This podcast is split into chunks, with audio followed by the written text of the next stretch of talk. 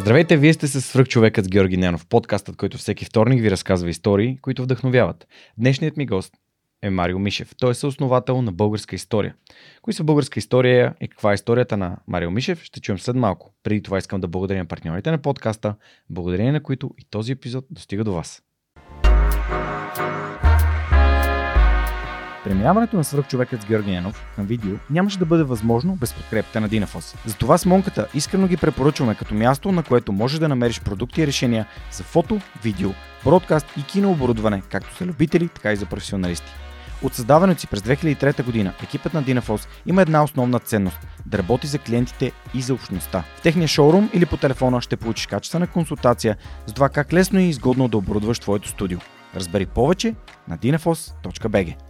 Използвай промокод SUPERHUMAN21, за да получиш свръхчовешка отстъпка. Марио, здрасти и благодаря, че прие поканата ми да участваш. Здрасти, Джо, много се радвам, че най-накрая съм тук. А ти също си един от хората в а, хората, които променят България 2. Втората част от поредицата на а, Дани Пенев, един друг свръх човек, за хора, които да добър, добър пример в а, различни а, сфери на българското общество. Та, не случайно съм ги сложил тук тия книги, нали, напомня, че не само моите гости са да, добър пример, но има и други, за кои, които още не са гостували или пък а, за които пък не, никой не е чувал съвсем. А, но пък да не ги е изнамерил.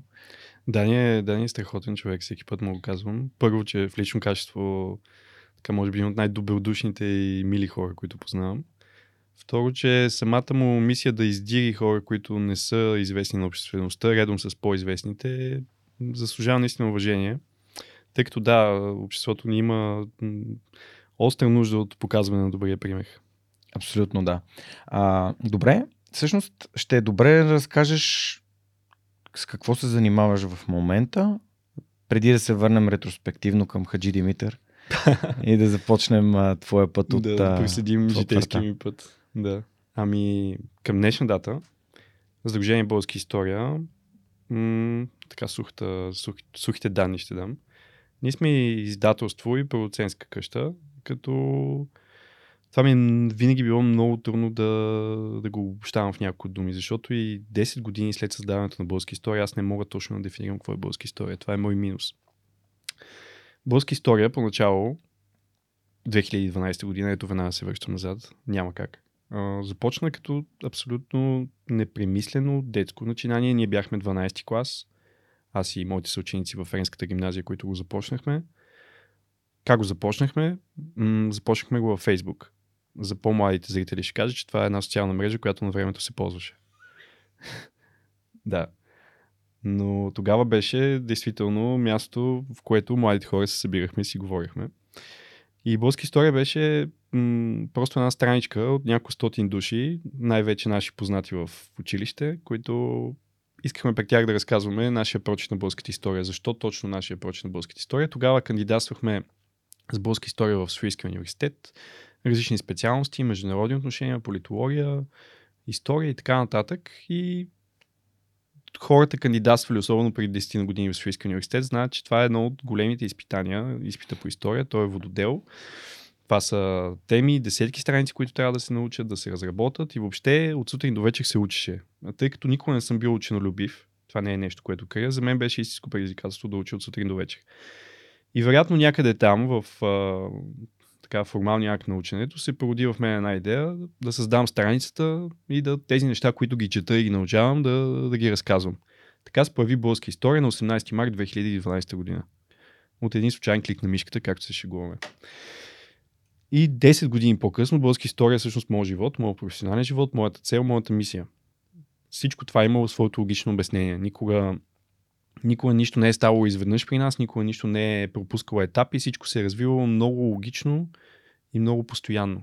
Така че за това към днешна дата ми е трудно да обобща какво е българска история, защото тя почна по един начин, разви се по друг и в момента бих казал, че е по-скоро някакъв, някакво трайно бих казал дори институционално присъствие в интернет, в книгоиздаването, изобщо в обществото.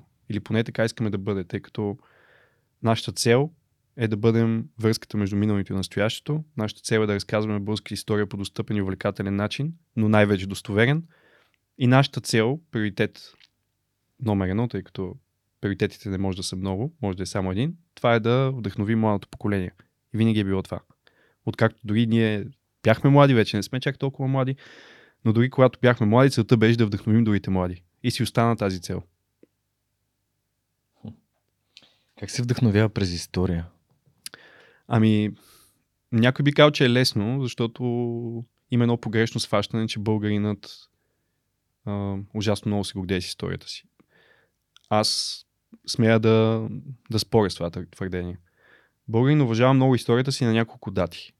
Знаем ги всичките. Нали, 3 март, 24 май, може би, 20 април, 6 септември, може би, въпреки че бих спорил също и с това дали примерно знаем независимостта какво е, кога се случило, на коя година и какво точно се е случило, че България е независима. Бих спорил дали всеки знае, тъй като от първо лице виждам, че не всеки знае. Така че на тези три дати българи не може да го пипнеш. Да, той е наистина е горд, той афишира своето родолюбие, говори за него, но извън тези дати историята по никакъв начин, историчността по-скоро не присъства в нашето ежедневие. Ние сме скъсали тотално с нея. И това смятам, че е голям проблем. За всяко общество, не само за българското. Модерното общество е изправено пред това предизвикателство, но българското общество мисля, че с доста по-големи темпове загърва м- историческото познание и традицията. Така че не е толкова лесно и се изискват всеки дневни усилия да показваш на хората, че има причина да вдигнат поглед от злободневните си проблеми, каквито всички ние имаме, и да обърна дори малко един мимолетен 5-минутен поглед към историята за вдъхновение, за полука, за каквото идея, което може да има практично. Казвам практично, защото това е дума, която много често може би ще използвам и в този подкаст. За мен историята е на първо място практична. Тя може да послужи на човека. Тоест, човек дори по егоистични причини може да се вълнува от история. За да чекпи пример, но тъй като в момента може би залитам в някакво клиширано говорене, по-скоро в хода на разговор ще се опитам да защитя това си мнение с примери. За мен историята наистина, наистина не е просто един разказвателен предмет, нещо, което е вяло, нещо, което е непотребно, напротив, тя е важна толкова, колкото си естествените науки за, за живеенето, колкото е математиката, колкото е физиката mm. и всичко останало. Дай да поговорим малко за цифрите. Какво представлява българска история, Сдружение Българска история в момента като колко човека работят в нея, а, колко издания, колко книги да. сте издали, а, има ли някакви други неща, които, които сте направили, с които се гордеете или които сте щастливи, че сте осъществили? Ами, в момента екипа ни от 10 на души, това са постоянните ни членове. Покрай нас винаги са кръжали много хора, било то университетски преподаватели, откакто се занимаваме с книгоиздаване, тъй като това не е, както споменах и по-рано, това не е нещо, което от 10 години го развиваме. Всъщност ние започнахме активно с книгоиздаването, когато видяхме ниша за това, когато действително видяхме, че няма историческо издателство в България, което да е строго профилирано в българската история. Така че от 2018 година насам сме издателство на практика. Така че покрай тази дейност около нас има много редактори, коректори, научни консултанти, говоря за десетки хора, които по един или друг начин се а, включват във всеки един проект. А, имаме вече над 100 книги и над 150 издания за тези години. Това е наистина бройка, която и мен ме впечатлява, когато я чуя. Не за толкова, защото съм горделив, а защото осъзнавам екипа ни какво неистово усилие е направил, за да, за да намери тези книги, за да напише тези книги, да ги подготви, да ги редактира и всичко останало. Много се гордея с колегите си. Гордея си с това, че нашата компания в общи линии почти не познава текучеството на кадри. Тоест, ние успяваме някакси идеята на българска история, вярвам, не ние като, не аз и моя съдружник Иван като менеджер толкова, колкото идеята на българска история да задържа хората около нас, да, да виждат те смисъл в работата си, защото ако това не се случва, може би всяка една година щяхме да подменяме кадровия си състав. Mm тъй като работата не е лесна. Това искам да кажа. Тя е доста мултикомпонентна. В работата ни има както изследователска дейност от една страна, с която занимават ни хора, така има и чисто търговска, маркетинг дейност, логистична, ако щеш. Поддържаме сами наистина голям онлайн магазин с голям интерес към него с а, кампании. Тоест, дейността ни е всеобхватна и сложна в някаква степен. Така че гордея се с екипа си и това е нещо, което няма да спра да, да повтарям. А, иначе, да, за цифри, присъствието ни в социалните мрежи винаги е било много важно за нас. То ни отличава от почти всеки, който по някакъв начин се занимава в сферата на науката. Ние почнахме така, почнахме с Фейсбук. Първите няколко месеца бяха нали, окей, но изведнъж лавинообразно тръгна, тръгна интерес към нашата страница. Към днешна дата Български история има почти 400 хиляди последователи във Facebook, което смятам, че е тавана за българска Facebook страница, тъй като те са наистина 100% реални, те са трупани ден след ден, няма органични. абсолютно органични. Е, разбира се, от доста години насам на Facebook ни почти ни задължава с пистолет в главата насочен да спонсорираме всичко, за да достига до хората, но това са така новите реалности на алгоритмите. Но да, да, а, затова казах в началото, че с много постоянство се гради всичко. Естествено, има ни в Instagram, има ни в LinkedIn, насякъде общо ето Telegram, ще неща и TikTok трябваше да направим. Това е моята най-голяма болка, но ето, че и в TikTok има, защото в крайна сметка не може само чеченеца и емили, трябва да има малко образование и култура, дори в тази социална мрежа. Може ли да има повече? Наистина се надявам да има. Добре. Е, Марио, внушително е това. А, любопитство, така чув, любопитството чувърка в мен а, да те питам коя е книгата, която и те, може би е постигнала най-голям успех. Сте продали в най-много, най-голям тираж.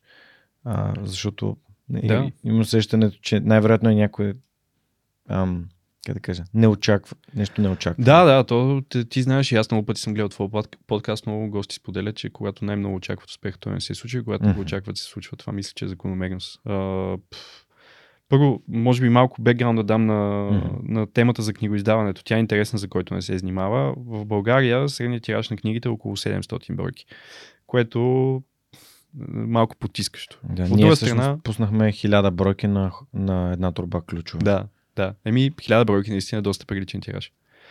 Но когато се замислим, че всъщност в тази бройка на NSI влизат десетки книги, дори регионални, дори градски, селски, имам предвид такъв обхват, които, да кажем, някакви такива книги, които човек издава за своето семейство в ограничен тираж и те по някакъв начин така средната стоеност се търпат надолу. Би казал, че за едно комерциално издателство първоначален тираж с който би могло да се започне. Между 1000, 1500, 2, 2500 вече се говори за голям тираж. Така че това са тиражите в България, с които се започва. Оттам насетне, ако се продаде първият тираж, това се счита за успех. Тук може да прозвучи нескромно. Ние никога не сме имали проблеми с тиражите. Даже ние имаме една политика по обявяване на тиражите, защото това също е много важно да го кажа и нямам никакво притеснение да го кажа. В България, за съжаление, има една много неприятна практика и тя е да се скриват тиражи от авторите, от редакторите, преводачите и всичко останало. Тоест, издателство Хикс а, успява по някаква причина да, да продаде 5000 броя, но информацията за 2000 броя достига до автора. Всички се сещаме защо това се прави, тъй като голяма част от авторите са на процент. А, и мятам, че изсветляването на тиражите е важна част от нашата работа, за да, за да уважаваме труда на всеки, всеки по веригата. Така че да, ние имаме книги, които една от книгите, първите дами на средновековна България на професор План Павлов, с тази книга сме продали над 12 000 броя. Wow. Това ни е, може би, една от най-спешните книги. М- повечето ни книги се радват на голям интерес. Говоря за това, че първият тираж почти винаги се продават. Тези 2000 броя винаги има втори, понякога има трети. М- вероятно на средно, когато притегнем нещата, за тези години около 5000 броя на дадено издание ние продаваме. Което може само да ни радва и да благодарим на хората за доверието, тъй като това са по принцип впечатляващи резултати за книгоиздаването. Накрая този разговор ще остана впечатлението, че наистина хората в България четат книги. Четат, това е, това е, това, това, това е много интересен момент, защото аз имам една теория, че голяма част от хората, които купуват книги, не ги четат. Аз съди по себе си в интерес на истината. Чета неща, понякога просто нямам време. Аз съм така устроен, че имам периоди, в които а, някои седмици не чета, може няколко месеца да е случило да не чета, имам преди постоянно. Сега не говорим за някои странички човек да отметне. В този период мога да съм активен в друго занимание, като гледане на филми, аз съм киноман, или просто да нямам време поради факта, че, например, станах баща на две деца наскоро и просто така се случва, така се тича деня.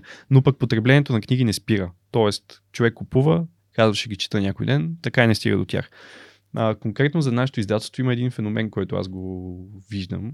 То е хората понякога купуват книги, за да ги имат. Те ги считат за богатство към техния дом, към тяхната библиотека. Оня ден го направих. Довърши си мисълта и ще ти, ще ти да, кажа коя е книгата. Давам пример. Издадохме една наистина безценна творба на Георги Раковски, Горски пътник. Mm. Може би сме я чували повечето хора, но тя по същество е поема. Тоест, това е много трудно, това е много труден текст за четене. Ние направихме всичко възможно да го преведем, усъвременим с бележки и прочее, но той пак е труден за четене. Тази книга има много голям комерциален успех при нас. Аз съм сигурен, че няма как човек да седне масово. Човек да седне и да изчете от край до край. Но, този, но човек счита, че това е ценна придобивка към неговата семейна библиотека. И тя наистина е такава, тъй като Георги Раковски национална светиня. Тази книга не е издавана от 58 година, ние успяхме да я възкресим и хората го оценяват. Така че аз не го смятам това за нещо лошо. Mm. Просто смятам, че е интересен феномен.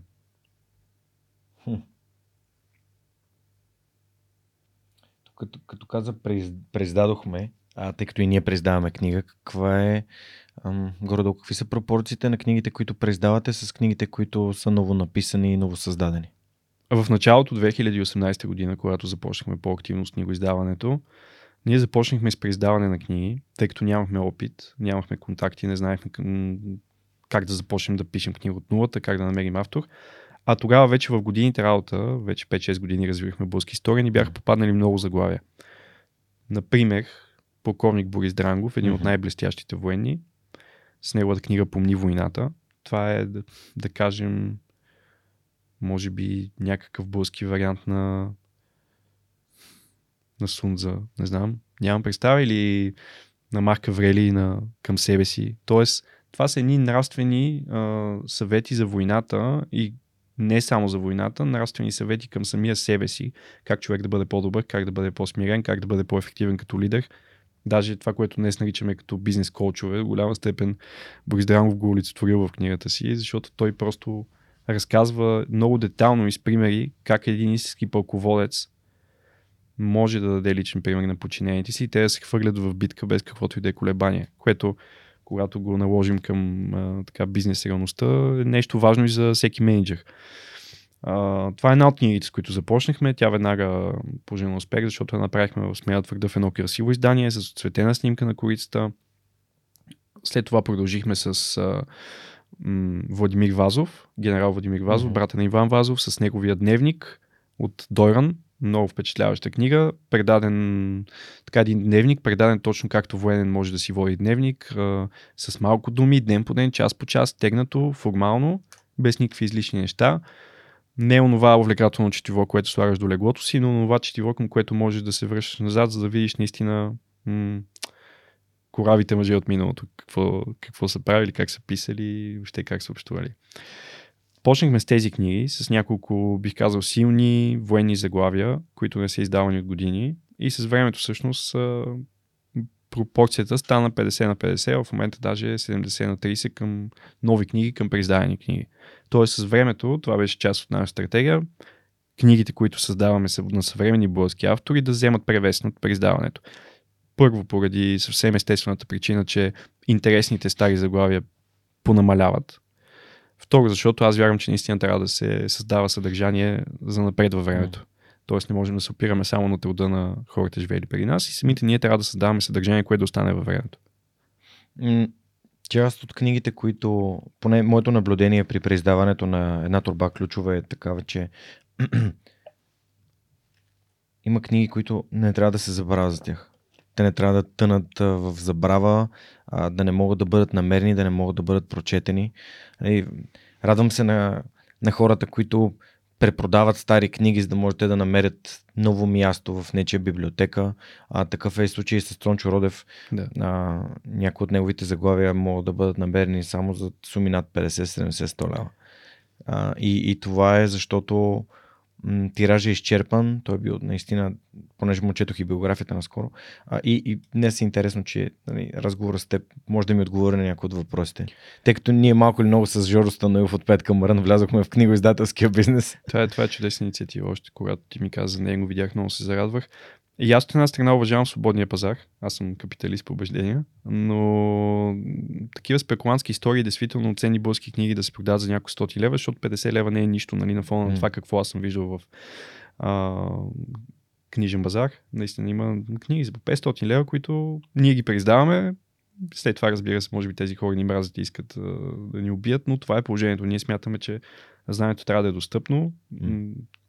трябва да бъде и масово в добрия смисъл на думата. Супер. Ами мисля, че това беше едно прекрасно интро към това, а, кой е Марио и кои са българска история. ще си позволя да те върна назад във времето. Вчера ми писа, че си изслушал епизод с Кари да. и а, ме поздрави, че съм я поканил. Каза, че се познавате от квартала. Да. Та, случайно или не, а, така става, че а, през няколко епизода ми гостуват двама души, които са отраснали в Хаджи Димитър. Та, да. разкажи ми за твоето детство, разкажи ми за, за семейството ти и всъщност по какъв начин ти се насочи към това да попаднеш в френската гимназия. След това ще продължим и нататък. Е, затова много харесвам подкасти, защото успяваш да извадиш от един контекст човек и да го вкараш в друг, нещо, което никой друг не успява. А, сега ме замисли, затова реагирам така. М- да, Хаджи Димитър е интересен квартал, от гледна точка на това, че един от кварталите е най-близко до центъра в София, но няма свойствата на квартал близко до центъра. Тоест, той дори на разстояние да кажем нещо като лозенец до центъра, горната му част да кажем, но като бит, като някакъв обща характеристика, по-скоро се приближава до крайен квартал. Хаджи Димитър е един така от по-новите панелни квартали и до преди няколко десетилетия е бил така населен с къщи, включително апартамента, който ние сме живяли е построен върху семейна къща. А, защо казвам всичко това? Защото а, аз изпитвам едно огромно уважение към този квартал. Той ме е запознал с изключително много хора, разнообразни, които м- които към днешна дата не присъстват чак толкова много в живота ми, но са много добри приятели от детството. И някакси аз съм благодарен на квартала, въпреки че изисквах, изисквах големи усилия да не стана, може би, типичен представител на квартал Хаджи Димитър. Без да искам да обида никой, но за съжаление така понякога средата на квартала има това свойство да притърква към себе си хората и да не ги пуска в една много силна схватка. И това не знам дали всеки може да го разбере. Какво имам преди? Според мен така големите градове в България, то най-вече София има тази характеристика. В малкия град малко трудно бих обяснил какво значи да си от един квартал, какво значи да си другия. Особено като бяхме деца, имаше такова значение. То е от надежда, то е от джимите, от люлинстия, не се закача от сухата река, нали, те са много опасни. Имаше си значение средата. Тя все още има и то все е по-голямо значение. Но аз съм голям късметлия с семейството, което се родих, защото нашите, моите родители са съвсем обикновени хора. Баща ми е занаячия, кожухаря. Той е един от последните кожухари, според мен, изобщо, които в момента развиват дейност. Човека от 19 годишни се занимава с това нещо. Вече той е на 58 навър, на 60 няколко години. И е истински професионалист. От сутрин до вечер той работи с ръцете си. Нещо, което нашето поколение и аз не познаваме. А, така новите бизнес, а, новите професии звучат далеч по-авангардно, далеч по-приятно като не знам като звучение, но всъщност а, истинският труд, той си остава, има хора, които го извършват, ръчният труд и баща ми е един от тях и затова ми съм се гордял с него. За жалост, аз така и не можах да науча за наята му, честно казано, никога като дете не съм имал интерес. Може би чак сега започнах да оценявам богатството на това да имаш за наята. А, майка ми цял живот е била в системата на БТК като телефонист в 144. Не знам дали така, особено по-младите, едва ли си спомня, справки, да. Това е култово, култово нещо от днешна гледна точка да го разкажеш на по-младите, преди Google. че да кажа Google. Да, че имал телефон, на който се обадиш и казваш, може ли номера, примерно, на пицария Миска приз да ми дадете? Или дори на някой човек на физическо лице. Така че услуги е наистина много интересно място. Като дете много време съм прекарвал там, в сградата на телефонната палата. Целият етаж беше за услуги. Нали, това също е прототипа на съвременния кол център, в който толкова много хора работят. Тогава, before it was cool, нали, нямаше толкова кол центрове и БТК може би беше единствения голям кол център. Тогава това все още се водеше между другото втория категория труд. Той се оценяваше като един много така, една почти опасна дейност, която може да извършиш от сутрин до вечер с слушалката. Сега просто е ежедневие за хората. Та, да, какво казвам, все обикновено семейство, имам и брат, който е малко по-голям от мен, той е, той е готвач и така, в общи линии а, няма нищо, кой знае колко отличително. Нашите имаха обаче една много сериозна амбиция и тя беше да уча. Да, да не оставам в квартала, Нещо, което тогава аз много се дърпах. Помня един ден отидох при майка ми и казах, мамо, вие сте най-лошите родители, аз не искам да, да хода в... Вече бях в 6-то училище в центъра, нали? Не искам в 6-то, искам си прено в 24-то, къде си моите приятели. Тя тогава се направи, ще че не ме чува. Какво ми говори? Нали? Някой ден ще разбереш. Както ние казваме сега на децата си, тогава си казва, това изречение го, го мразах. Нали? Някой ден ще разбереш. Е, някой ден разбрах и някой ден съм безкрайно благодарен на родителите си за това, че те почти така без да усета какво усилие са вкарали всяка сутрин да ме карат на училище в центъра, да ме взимат. Нали. Съвсем друго е, аз имах до, буквално до блока си, имах училище. В смисъл, можех сам да си ходя от трети клас на там. Но не, нашите ме записаха в 6 бутаха, направих всичко възможно. и това ме среща с невероятни хора. В смисъл, това да попаднеш в хубаво училище, нали, половината ми съученици в момента са успешни хора. Аз почна да изброявам най-малкото Николаус Додо, който така, казвам като известно лице, нали, той ми е съученик, много близък приятел, водещия. Физици, химици, няма, няма значение. То това е ясно на всеки попаднал в добра среда, че в крайна сметка той ти се отблагодарява с познанствата и приятелствата, които, които правиш. Но това е според мен истинския геймченджер за мен, че успях да се откъсна от от тази среда, която беше много приятна за детство, игри, нали, забави, кетчмания, какво ли не сме правили, пълни глупости сме правили, нали, били сме си бандити. Обаче оттам насетне вече от пети клас аз започнах да виждам една много голяма разлика между мен и старите ми приятели. Тоест те си останаха повече в квартал, в кварталното училище. Една част от тях не кандидатстваха след седми клас, например, т.е. имаш тогава опция да останеш и 8 клас в ОУТО. И следствие, нали, Оттам насетне, както се казва, нямаше кой знае какъв прогрес из гимназии и прочее. Не казвам, че това е лошо, всеки избира пътя си, просто това никога не съм искал да бъде моят път и благодаря на родителите, че ме насочиха. Оттам насетне, след 6 училище, кандидатствах отново по модела, в който нашите много ме натиснах, натискаха, тъй като аз наистина не бях ученолюбив, въпреки желанието ми за развитие. И така попаднах в Френската гимназия. Това беше моят първи избор въпреки че едва влязох, т.е. влязох в Ж клас, последния по бал и влязох последен. Така че се захванах много здраво за, за развитието. В смисъл, захванах се здраво и не исках да пусна нали, мечтата си да уча в, в Френската гимназия. Много исках да уча в Френската гимназия. И така, така се развиха нещата. Ето, че отново това, което казах преди малко за 6 тук в Френската изигра същата ключова роля за мен. Аз срещнах хора, благодарение на които 12 години по-късно всъщност работя това, за което винаги съм мечтал и обожавам работата си, защото с Ванката моя съдружник, ние сме съученици от 8 клас заедно. Той ми е най-добрият приятел, той е моят кум, той, е, той ми е като брат. Никога няма да срещна човек, на който мога да се доверявам толкова, освен семейството, съпругата ми, децата ми и той. Така че средата има огромно значение. Това е моя, моя максима. Като човек, който е живел в а, панелен квартал, път, нали, пътувал е до квартално училище, аз съм учил в 23-то на подуене, а, след което съм учил в 119-то в изток. Да.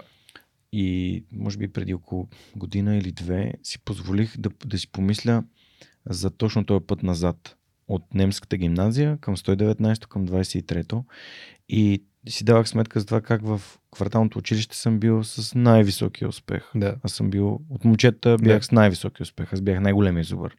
А, също време пък а, много обичах да играя в футбол, бях много добър. Тоест бях и, имах и някакви спортни а, умения. А в вече, отивайки в 119-то, бях един от, да кажем, най-добрите 3-4-5 момчета и най-добрите 10 в класа да. човек. А, тоест, винаги дигаш летвата и, и, и, и гониш Мисъл, гониш другите, които са също. А, и вече в немската, там пък бях един от 30-те човека в 30 човек клас, който е най-амбициозен. Нали? Те другите бяха по-амбициозни от мен дори.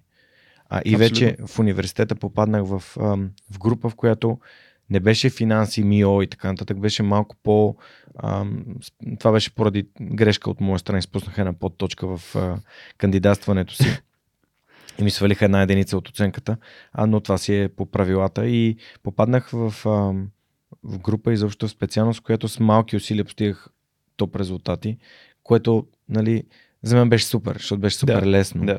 Но това нямаше да бъде възможно, ако преди това не бях попаднал в тази месомелачка на амбицията, която те кара нагоре да ставаш все по-добър. Той изглежда като месомелачка, защото ти трябва да вършиш много работа, обаче също времено пък осъзнаваш в последствие каква среда си имал и как стремежа на другите се превръщал в аз няма да, аз няма да съм най-глуп, аз няма да имам най-низките оценки спрямо от всички деца, които искат да постигат добри резултати. Аз искам да вярвам в това, което казваш. моят любим телевизионен канал е National Geographic Wild. Обожавам го, мога да го гледам от сутрин до вечер. Защо го казвам това? Защото ние често като хора забравяме, че основа на движеща сила на всяка еволюция, на всеки прогрес е конкуренцията. И първо, че смятаме за нещо лошо, второ, че ние разбираме. На конкуренцията е истинския буз за всичко. И това, което казваш, е най-логичното развитие на нещата. Човек да попада в среда, която все повече той да знае, че изпуска нещата, ако не се развива. И просто да, трябва да се работи и трябва да се съвършенстваш. И ако си позволиш да бъдеш в аморфно състояние и да бъдеш м- без развитие, много хора го избират този начин. Нали? Избират mm. да останат на върха на, т.е. да бъдат царя в своето село, но да не са последни в града, нали, съответно, защото това е комфортното състояние на нещата. И го разбирам, и аз съм бил в такова положение. Всеки малко или много понякога избира удобния начин а, в даден аспект от живота си, но това дългосрочно не дава добри резултати. И няма как да си благодарен. Mm-hmm. Добре. Разкажи ми за, за Иван. В смисъл такъв. А, знам, историята твърди, че сте били поощрени от ваш учител. Да. А, и тук може би, нали, по-скоро те питам за учителя, отколкото за Иван, но може би за вашата връзка и как един учител се превърна в, как да кажа, в искрата, която да запали пламъка под този котел, а не да ви налива знания и как се правят ами, нещата. Да, аз а, обожавам да говоря за Никола Диогеров, нашия учител а, от Френската гимназия. Той вече не преподава, той, той е университетски преподавател, вече е доктор главен асистент. И това е човека, който ни вдъхнови до степен, която от ученици, които нямаха кой знае какъв интерес към историята, и обикнахме и, и както виждаме, нали, оказва огромно значение върху живота ни. А, 8, 9, 10 клас ние имахме друг учител по история, даже се смениха няколко. За мен историята беше досаден предмет. Да, имам някакво отношение, някаква историческа традиция в моето семейство. Пътували сме, баща ми е говорил много за история, знам, познавам историята на рода си, но до там. Така и не успях в ранните класове да, да стана много по-задълбочен по темата, да чета достатъчно. Нали, не е като без хич, сега и мен ми е трудно, като се връщам назад. Било е малко над средното, вероятно, но нищо, което може да сравни с това в момента.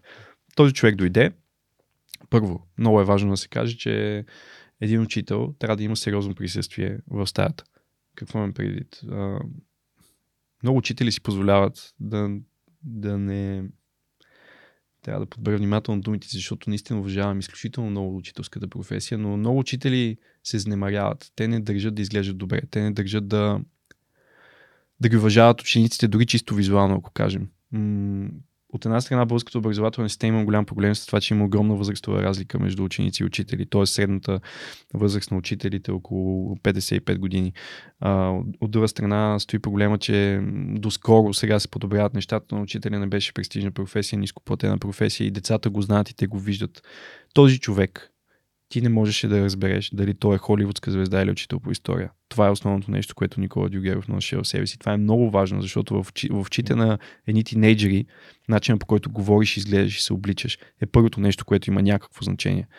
Оттам насетне вече говорим за чисто. Да. Това е малко самоуважение, нали? Това е абсолютно самоуважение за мен.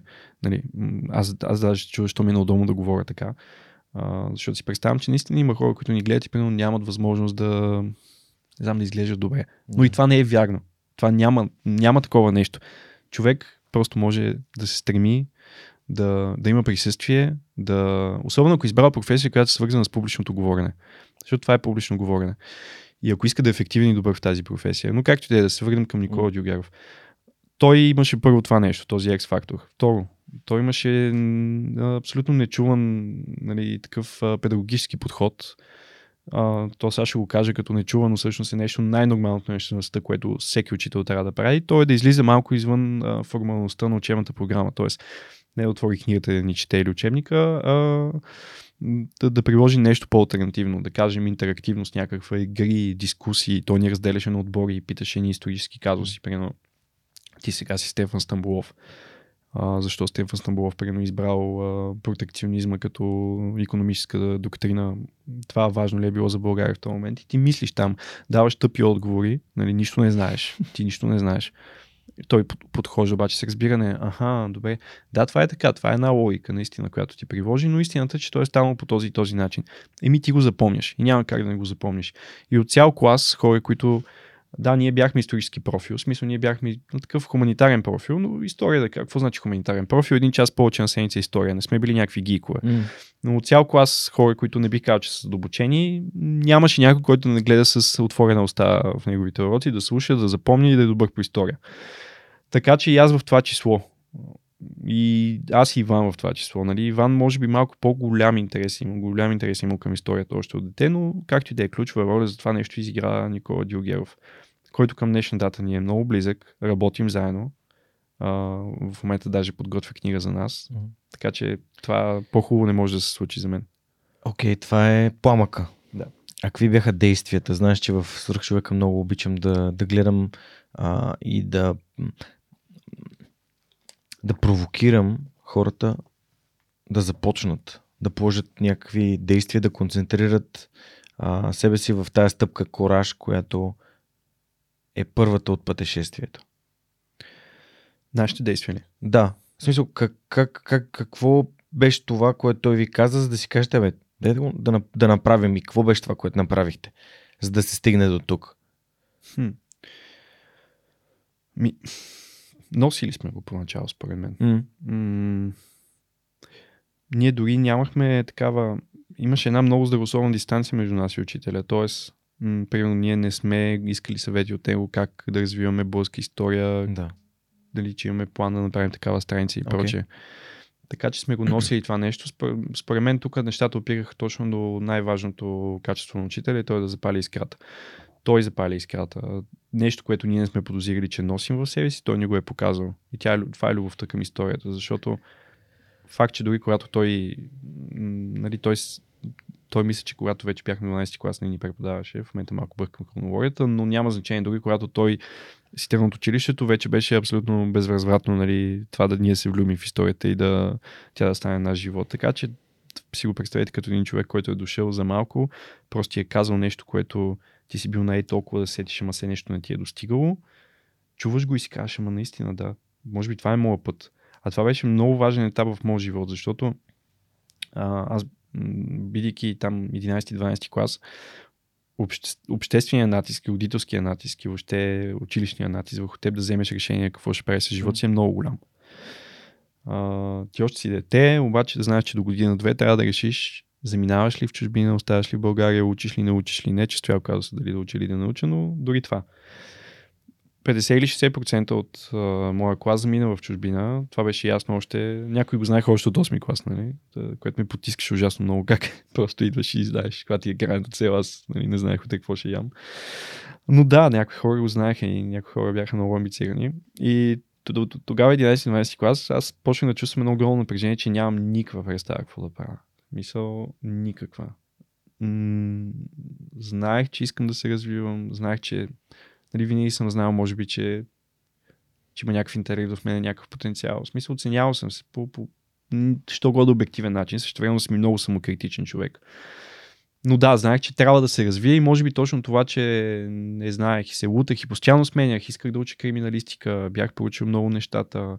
После се оказа, че ако завършва в България, трябва да работя 100% на 10 години в системата. Нали, тук пък почнах да чувам неща вече от хора, с които се срещам, че това не е добра идея. Абе, такива интересни неща, които всеки млад човек е, всеки млад амбициран, предполагам, човек е изправен пред тях. И когато създавахме българска история 18 март 2012 година, сякаш някакъв товар падна от плещите ми. Аз го усетих веднага това нещо.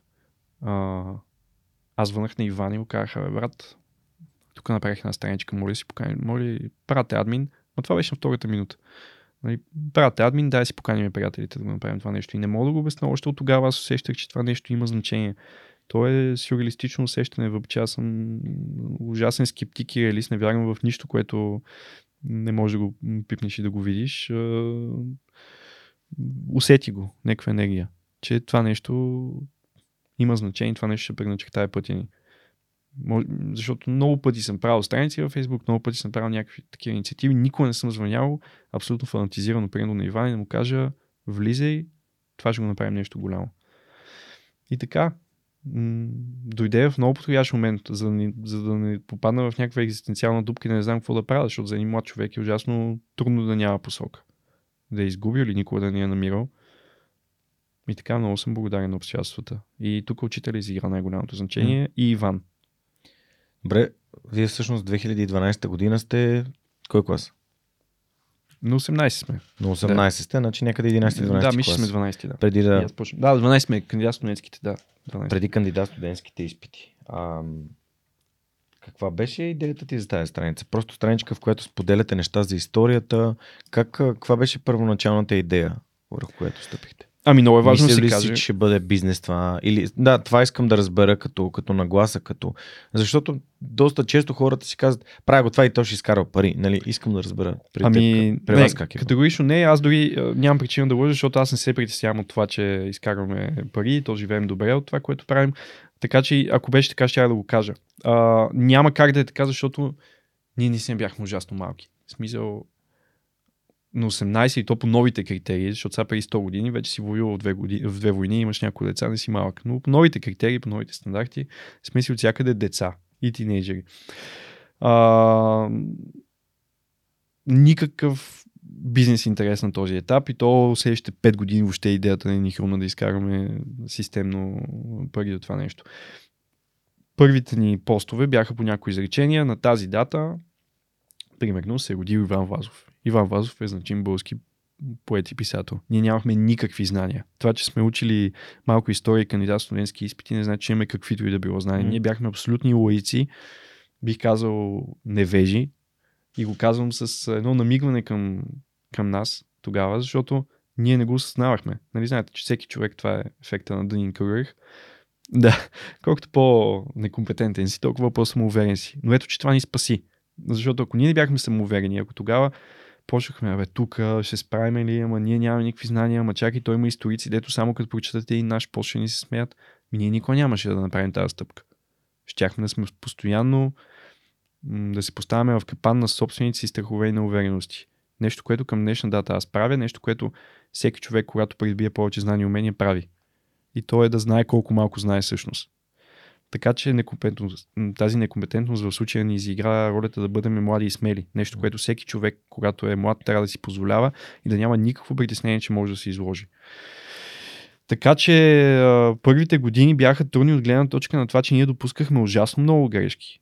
Грешки като почнем от пунктуационни правописни до такива фрапантни исторически грешки, които допускахме. И много бързо трябваше да намерим решение откъде да си набавяме съдържание, което да е исторически издържано. Тъй като нали, в началото ние влизаме, да се казва в Википедия и взимаме оттам. Нали, не е сериозно. Ние не знаехме друго.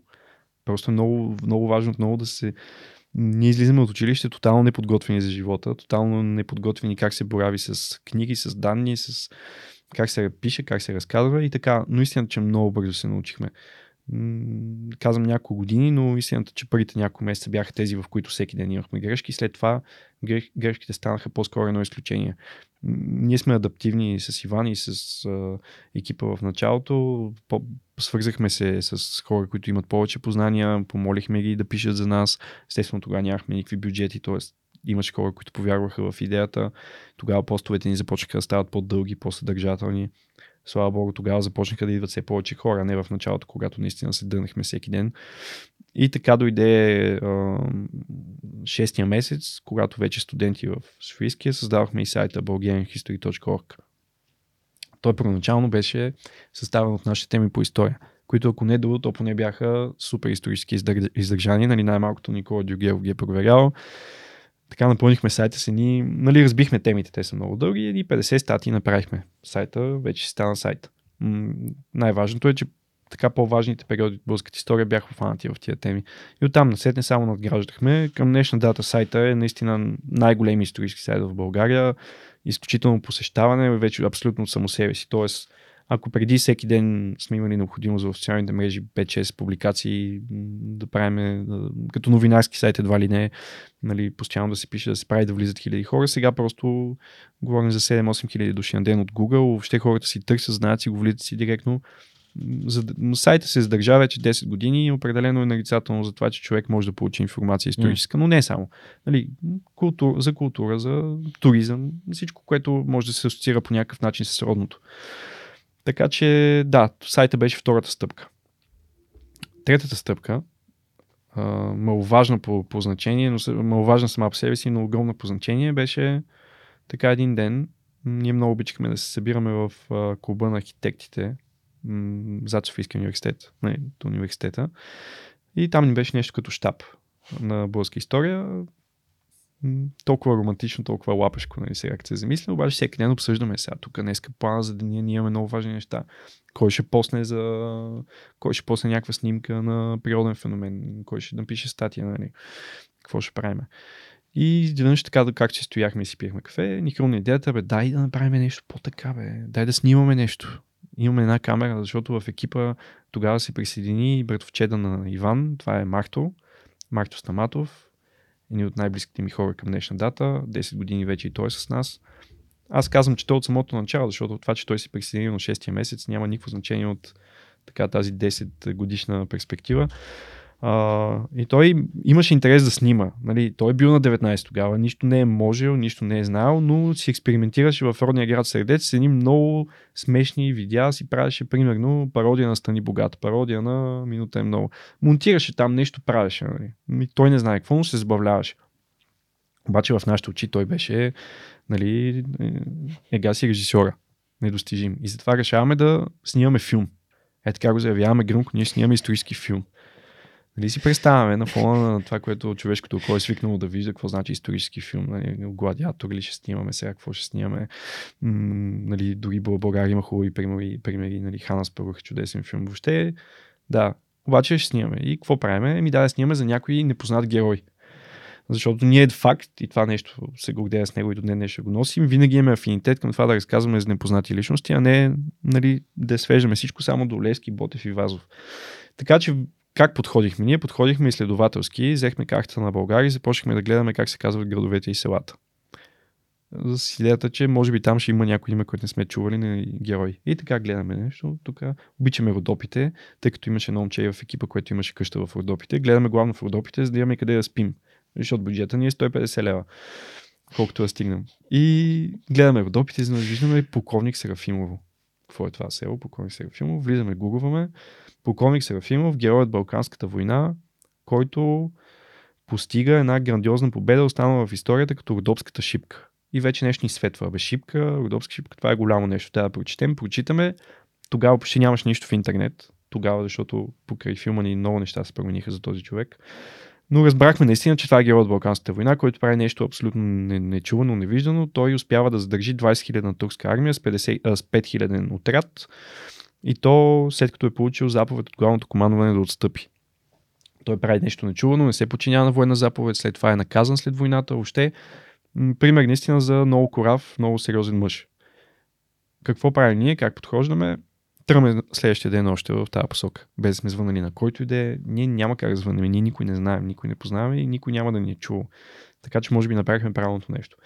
И отиваме в село Покойник Серафимово. Виждаме един паметник почваме да снимаме този паметник. Ама го снимаме все едно, вече имаме абсолютен сценарий за филма. А то е едно паметниче. Мисля, мъничко. Правиме кадри от всякъде, от тук, от там. Вече си представяме фабулата, какво ще представлява филма. В момент минава, нали, някакъв човек и просто питаме какво е това. И той казва, това е един паметник на покойник сега филма, ама до селото всъщност е истинския паметник. И тръгваме ние, той ни насочва и отиваме при един паметник, ама паметник, градиозен комплекс, като шипка, в смисъл грандиозно място с две уреди отпред, така мемориален комплекс, истински паметник, който ние дори не сме си направили труда да разберем, че съществува, сме тръгнали в тази посока. Снимаме и него по същия драматичен начин, все едно до преди две минути не сме снимали някакво паметниче. И така, и изведнъж започваме да се заговаряме от човек на човек, от човек на човек, стигаме до кмета на село Покойник Серафимово. И действително почваме да снимаме филм. Той ни разказва кой е покойник Серафимов. Разбираме, че това не е родното му село, просто близо се е провело това сражение от Българската война. Той ни казва, селото му е в Средна Средна гора, село Свежен, трябва да отидете и там. Ние отиваме там. И за две седмици ние снимаме филм. И изведнъж филма действително заприличва на нещо. Естествено, това е студентски филм, не очаквайте много. Все още съществува в интернет. Забрания герой от Родопската шипка. Всеки може да го види. Ако човек няма претенции и очаквания, може би ще му хареса. М- защото се вижда, че е направен с много любов от млади хора. А, наистина много импровизация, много непрофесионализъм, но абсолютно искрена любов.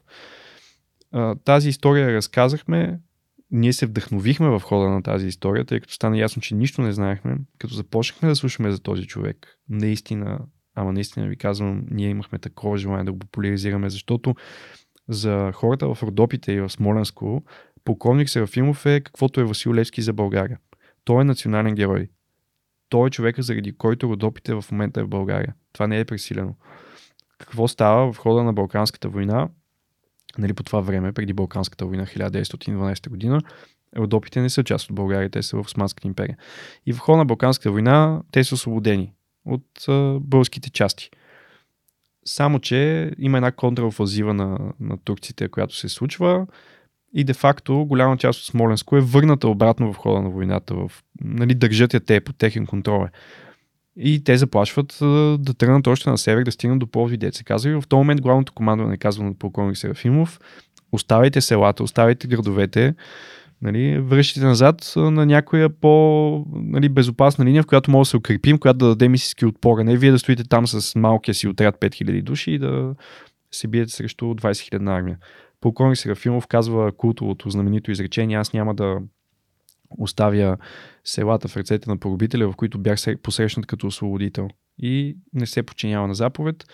Бие се именно там, където днес е този грандиозен паметник, за който споменах. Край Родозем и побеждава. това е една битка, в която няма да изпадам в такива военни подробности. Има достатъчно материали. Ние сме правили в последствие такова хубаво анимационно видео, може да се види.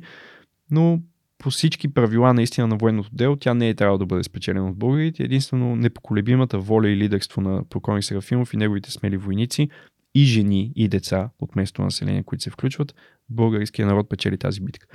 Велика история, нали? А в момента ме побиват тръпки, защото просто осъзнавам мащаба и така, правим ние филма, той става това. Два месеца някъде от не. Наистина много забавно за нас като, като млади хора да го правим. И идва деня, в който ще правим премиера.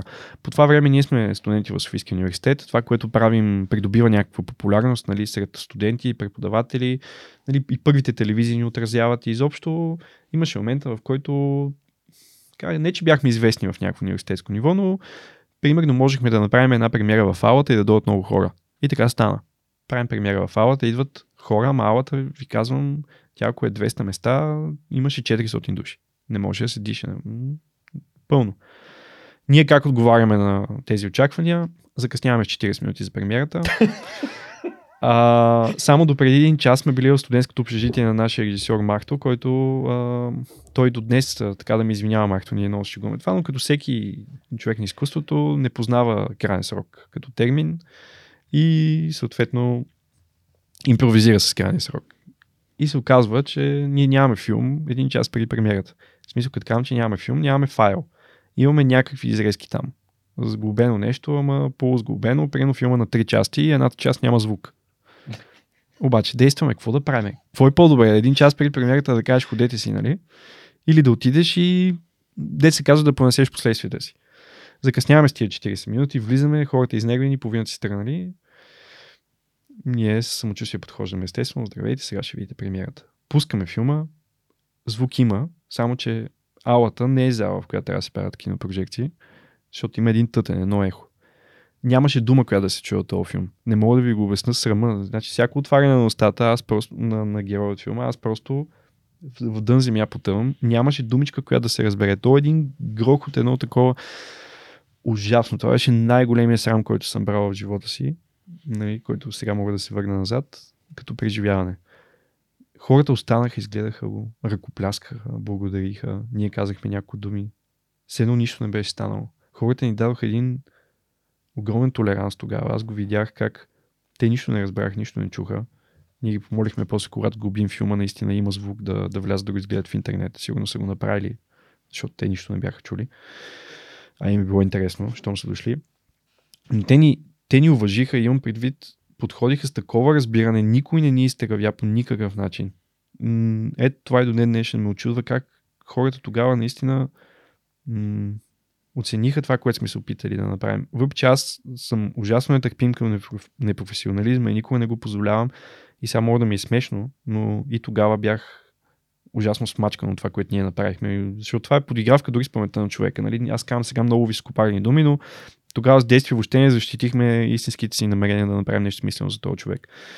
И така, но хората ни го простиха и всъщност тогава сме само нагоре като развитие, като отношение. Така че да, може би трябва да паднеш, за да си справиш после и да не допускаш същите грешки. Ако тогава не, не бяхме сбъркали всичко, което можехме да сбъркаме, нямаше да знаем после как да бъдем успешни.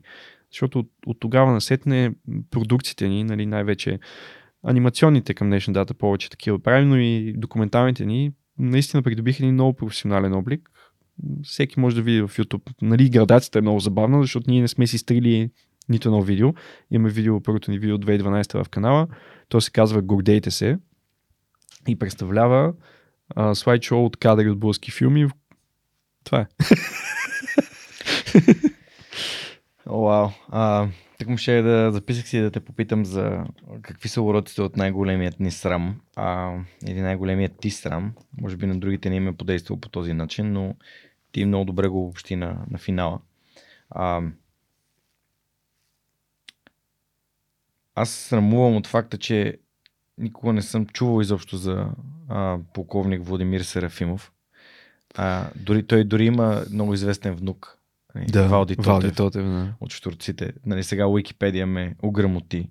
А, но въпросът, който наистина се появи в главата ми е защо съществува човек в българската история, който не е споменат в учебниците по история и държавата не държи неговото име да бъде запомнено?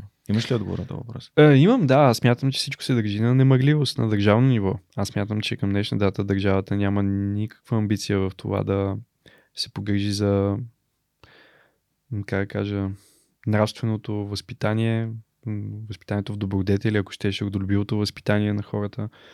Не се правят никакви инициативи в тази посока. Всяка инициатива, която идва от някъде, тя е от частен субект или от сдружение, организация. Много е тъжно. Тъжно е наистина, че а, а това, че ти не си чувал е най-нормалното нещо и няма защо да се срамуваш, защото първо, обективен факт, наистина българската история има ужасно много герои. Ужасно много. И същевременно обаче начина на преподаване в училище и учебната програма не толерира разказването за тях не е нарочно. Това въобще, аз съм последния човек, който говори за конспирации. Говори за немъгливост. Тоест, много по-лесно да направиш една програма, която да ограничи историята до 2 часа седмично, в която действително трябва да предадеш основните неща. Ами не е сериозно. в периода 1912-1918 година България да преминава през три войни и да дава 200 000 жертви. И урока за тези три войни, след които е най-важната война в световната, в човешката история, да бъде една страница. Не е сериозно това означава, че ти ще постигнеш една огромна дупка в познанието на хората. Добре, махнете Балканската и война, въпреки че те са с огромно регионално значение, mm-hmm. но доведете Първата световна война, която тотално променя облика на света, тотално променя международните отношения. След нея са съставени толкова промени са постигнати, да не говорим вече Втората световна война, в която са затвърдени установен двуполюсен модел на света, няма значение. Нали. Това, оставете го това нещо. Не мога да си го обясна. Просто не мога да си го обясна. И това никога няма се промени. Аз го виждам вече 10 години. Това е проблема с всеки един аспект, според мен, на политиката. Аз съм завършил политология, вълнувам се ужасно много от политика. И то е липсата на на стратегия, на 10 годишна визия, на хоризонт на мисълта и на действието. М- голям проблем за м- това, което се случва у нас е, че постоянната смяна на политическия елит а, води до липса на каквато и да е приемственост. А това не е задължително. Както знаем, 90% от държавите в Европа са демокрация, но някакси там говорим за едни политики, които са с 15 годишен хоризонт. Тук никога не си говорим за такива политики. Може би това Същото е. 2008-2009 година го осъзнах, че тук ако вземем една голяма пица и си представим, че това е някаква стратегия за как трябва да изглежда, ние работим на пица на парче. Тоест идва да. някой прави едно нещо, другия идва и казва, не, това е гадно, тук е, това е зле, това не е направено. А, нали, без да коментираме дали е истина или не е, няма думата наистина приемственост е това, което, окей, до тук е направено това, сега как да. да го направим по-добре, така че след 10 години да сме там, където преди 15 години си мислихме, че за 25 години ще стигнем, т.е. да използваме едно. Но това е според мен някакъв период, някакъв вододел, момент, в който самото общество трябва да застане на страната на къде искаме да бъдем наистина след 20 години, 30 години, 50 години? Къде искаме децата ни да бъдат? Къде искаме а, да се намираме економически? Можем, в смисъл, ако започнем да сме активни в липсата на немърливост и към знанията, т.е. към образованието ни и към а, изобщо средата, в която живеем и да бъдем наистина а, по-човечни с другите, тъй като а, самия факт, че ние по някакъв начин поощряваме недобрите дела, т.е. ние правим, изхвърляме някакви да. неща на улицата, други хора не виждат и казват, а, значи аз мога. А трябва да е обратното. Ние да правим добри дела, за да може другите да виждат, че правим добри дела и те да правят добри дела. Защото това става норма. Нали, някакво поведение, нали, поведение, което води до създаване на, на добър пример.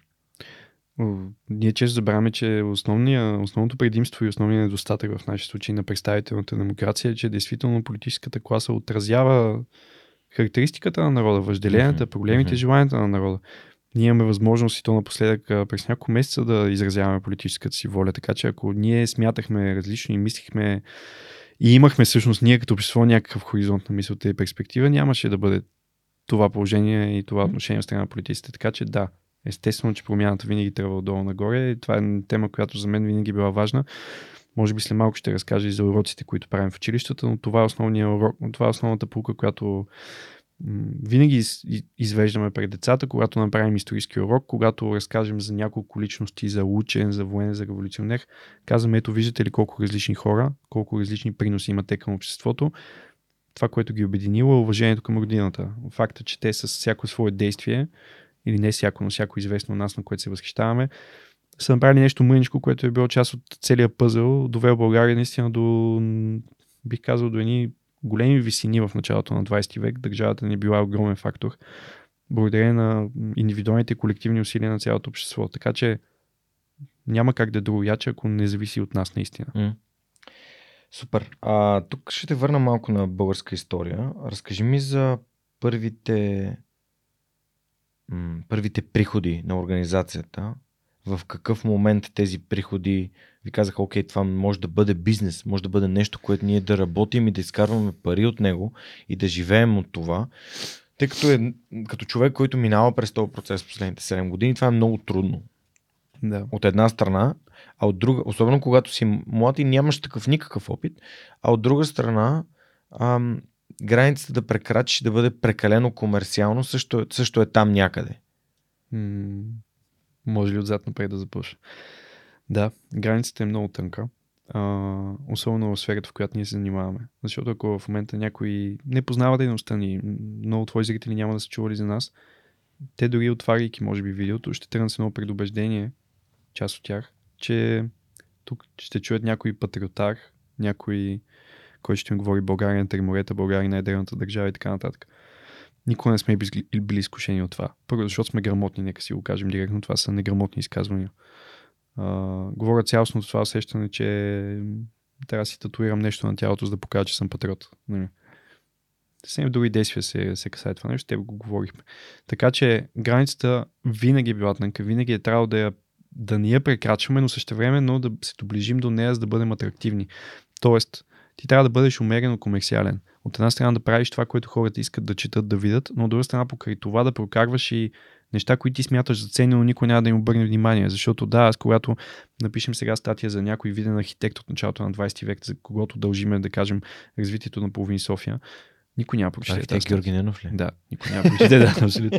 Никой няма да, никой няма да прочете тази статия. Аз го знам. Но някъде там ще намерят хора, които, които да чуват. Това се отнася за всяко наше действие. Примерно, м- филма ни за Луя Ях и за него ще разкажа, нали? Mm-hmm това е един човек, който никой не беше чувал, освен улицата в София. Ми, ние някакси успяхме покрай другите ни м, така, проекти, които са за по-известни личности, да накараме хората да чуят и за него. Така че да, границата е много тънка. А иначе, за първите приходи, а, още когато създавахме българска история, ние възприехме подхода на даренията. Тоест, абсолютно публично навсякъде е обявено в сайта ни, тогава нали, в страницата, че всеки има възможност да ни дарява, всичко ще бъде отчетено, показано как е изхарчено. Тогава всъщност парите ни трябваха за да пътуваме. Ние започнахме една инициатива, която тогава кръстихме да обиколим българските училища. В последствие тя остана под името Уроци по родолюбие. Беше март 2013 година, точно една година след основаването на българска история, получихме обаждане в следствие на наше гостуване по BTV. Тогава имаше предаване Нека говорят с Росен Петров Мгм. и гостувахме, нали, беше гледано предаване и ни се обажда една учителка от Луковит и ни казва, момчета, напълнихте ми сърцето, много искам да дойдете да говорите на моите ученици. Ама ние, госпожо, аз, ние казваме госпожо, защото само до преди една година е учителка все пак. Госпожо, вижте, ние сме, нали, не знам ли видяхте, ние сме млади там студенти, къде ще учителстваме? Обаче някак си успява да ни склонява да заминем и да отидем до Луковит. И тръгваме за Луковит, изнасяме урок там. Беше, нали, от днешна гледна точка отново, няма как да не е било провал, защото ние нямаме никакъв педагогически опит. Пуснахме там някакви снимки, може би, не, клипове сме нямали още тогава или нещо сме имали, не знам. Както и да е. Абе, на децата им беше интересно. Не мога да ви кажа защо. Може би тогава възрастовата разлика била много важна. Ние казахме, ето тук бяхме ние ученици като вас, ама ние много бяхме изкушени от историята. И на вас може да ви е интересно. Помислете, разпитайте вкъщи, имате ли роднини, вашето семейство, които са свързани с историята и така нататък. И след този урок всичко се промени за нас. Някакси ние изпитахме огромно удоволствие да преподаваме на деца. Въпреки самите бяхме деца. Публикувахме в страницата снимка от урока и оттам насетне започна м, лавинообразния ефект. Получавахме, имало едни без да увеличавам с по 5-6 покани да гостуваме в училище. По едно време се чудихме какво да правим. Не искахме да отказваме. Комбинирахме пътувания. Аз съм бил в може би 180 от 200 няколко града в България. Бил съм във всеки областен град, бил съм в, както казва Ицо казахте, в няколко стотин села. Мисъл, ние в периода 2013 и 2017 и 2018 най-вече, ние днес го правим, но тогава ние пътувахме 40 000 км годишно, да кажем, нещо такова, 50. Ние се скапвахме от път. Как ставаше това? Единствено с помощта на хората, които ни следяха и ни помагаха да правим тези уроци по родолюбие. Това са изцяло доброволни инициативи. Никога не сме взели един лев за тези уроци. Mm. Ние давахме от личното си време. Тогава бяхме студенти. Това беше единственото, което също ни даваше огромен смисъл. Тъй като си студент в България по специалност, която е хуманитарна насоченост като политология и международни отношения, както ти каза по-рано, беше ми доста лесно. Мисля, завърших с шестици. Това не е хубаво. Това не е хубаво. Аз не се гордея с него, но е хубаво да се знае. И не е тайна. Защото да, ако учиш инженерна специалност или си доктор, това е нелепо да пътуваш цяла България и да не се вязваш в университета. Но ето, получих диплома за политолог. Опитвам се да защитавам, наистина чета, вълнувам се. Но това е, това е. Както и да е, това е съвсем друга тема за образованието в България. Добре, де, как успявахте да обикаляте толкова много и да пътувате толкова много, ако нямате приходи? Дарения. Наистина хората ни подкрепиха ужасно. Хората ви много. подкрепяха Да, с да, дарения. читателите. Още преди да е, за, както ти каза по-рано, before it was cool, преди да е... Да, А, нямаше патрони, готино не, петрени, ни, нищо такова, да. Значи, Тоест, дарение на... Вие сте учредили сигурно не да, да. и сте получавали дарения по PayPal. банков път. PayPal банка, Окей. да, и каквото има, естествено, после се учредява, то е... А, а, аз като започвах свърх човека, много хора казаха, в България никой няма да те подкрепи за това, което правиш. ми, беше трудно, да, и сега Обаче вече е по-лесно. Да. Обаче очевидно и вас са ви подкрепили доста преди да го има изобщо свърх човек. да, българи в чужбина, това беше много ключова аудитория за нас, тъй като Хм. то, то Окей. как ставаше? Първо, първо, че ние не сме просили пари никога, сме били много внимателни с това. Тоест, не публикуваме снимка от урок и казваме дарявайте за да пътуваме. Нищо такова. Винаги сме го правили много дискретно. Примерно в нашия сайт винаги стоява едно банерче, ако този материал ви е харесал, помогнете ни да пишем още такива. Нали? Или помогнете ни да пътуваме, да изнасяме уроци по родолюбие или да заснемем тази поредица. И сайта ни наистина беше посещаван и е. Просто влизаха хора, виждахме голяма част от тия дарения, наистина бяха от чужбина. Това са хора, които си представям, че влизат, нещо ги развълнува, носталгията се събужда, въобще не знаем кои са ни гласуват доверие.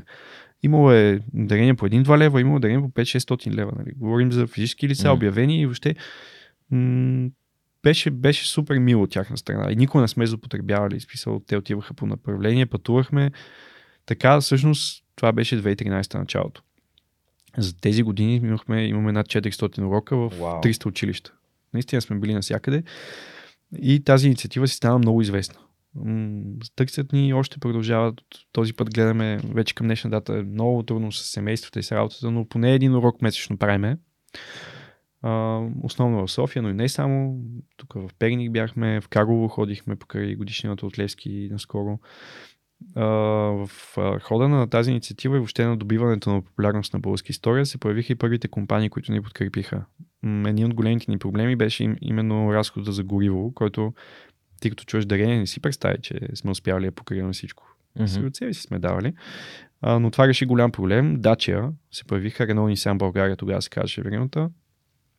И там Мартина се казваше момичето. Тя наистина ни гласува огромно доверие.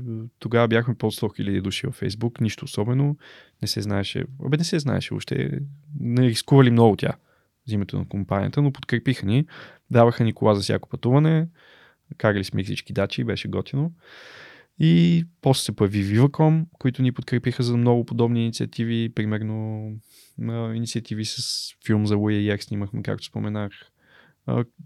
Последствие книги са подкрепали. Нали, много инициативи, поредици, стати, образователни, всичко. Появиха се после Армеец, с които работим и до днес. Правим видеопоредици с тях в YouTube канала ни. Така че протегнахме ръка с бизнеса, всичко това е било под формата на спонсорство и рекламно позициониране. Mm-hmm. Например, заставка в началото на видеото на Армейци или на Viva.com. Но без тази помощ ние нямаше как въобще да се развием, защото ние към днешна, гледа, към днешна дата от тази ни дейност, продуцентската, която най-просто казваме, ние не сме на плюс. Тя е в обществена полза. Ние плащаме заплати и въобще имаме огромен разход за, за тази дейност и то най-вече основна тежест води Мартин, носи Мартин Стаматов, режисьор и монтажист на практика, а, ние няма как сме на плюс, защото това е една ужасно скъпа дейност. Нали, анимацията я знаем. Ние наистина правим анимация на, в момента би казал, на едно световно ниво, въобще като стандартна документалистика и въобще аудиовизуално. Така че а, имаме Patreon, например, още днес. Това е единствената форма на дарение, която сме запазили. Тя е само за YouTube канала но никога даренията не са били решение. Те само са поддържали организма ни жив. Така че ако не беше бизнеса да се появи наистина да подкрепи тези проекти, които струват десетки хиляди левове, те нямаше да се случат. Блъско военно чудо, това е нашата поредица в YouTube, това е най-гледаната ни поредица.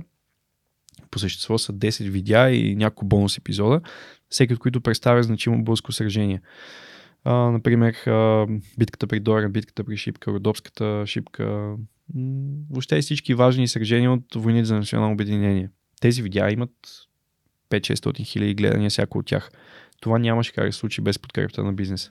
Но това отново е временно решение. М- появява се някой, помага ти финансово еднократно и оттам на сетен ти трябва да мислиш какво да правиш. Не се живее проект за проект.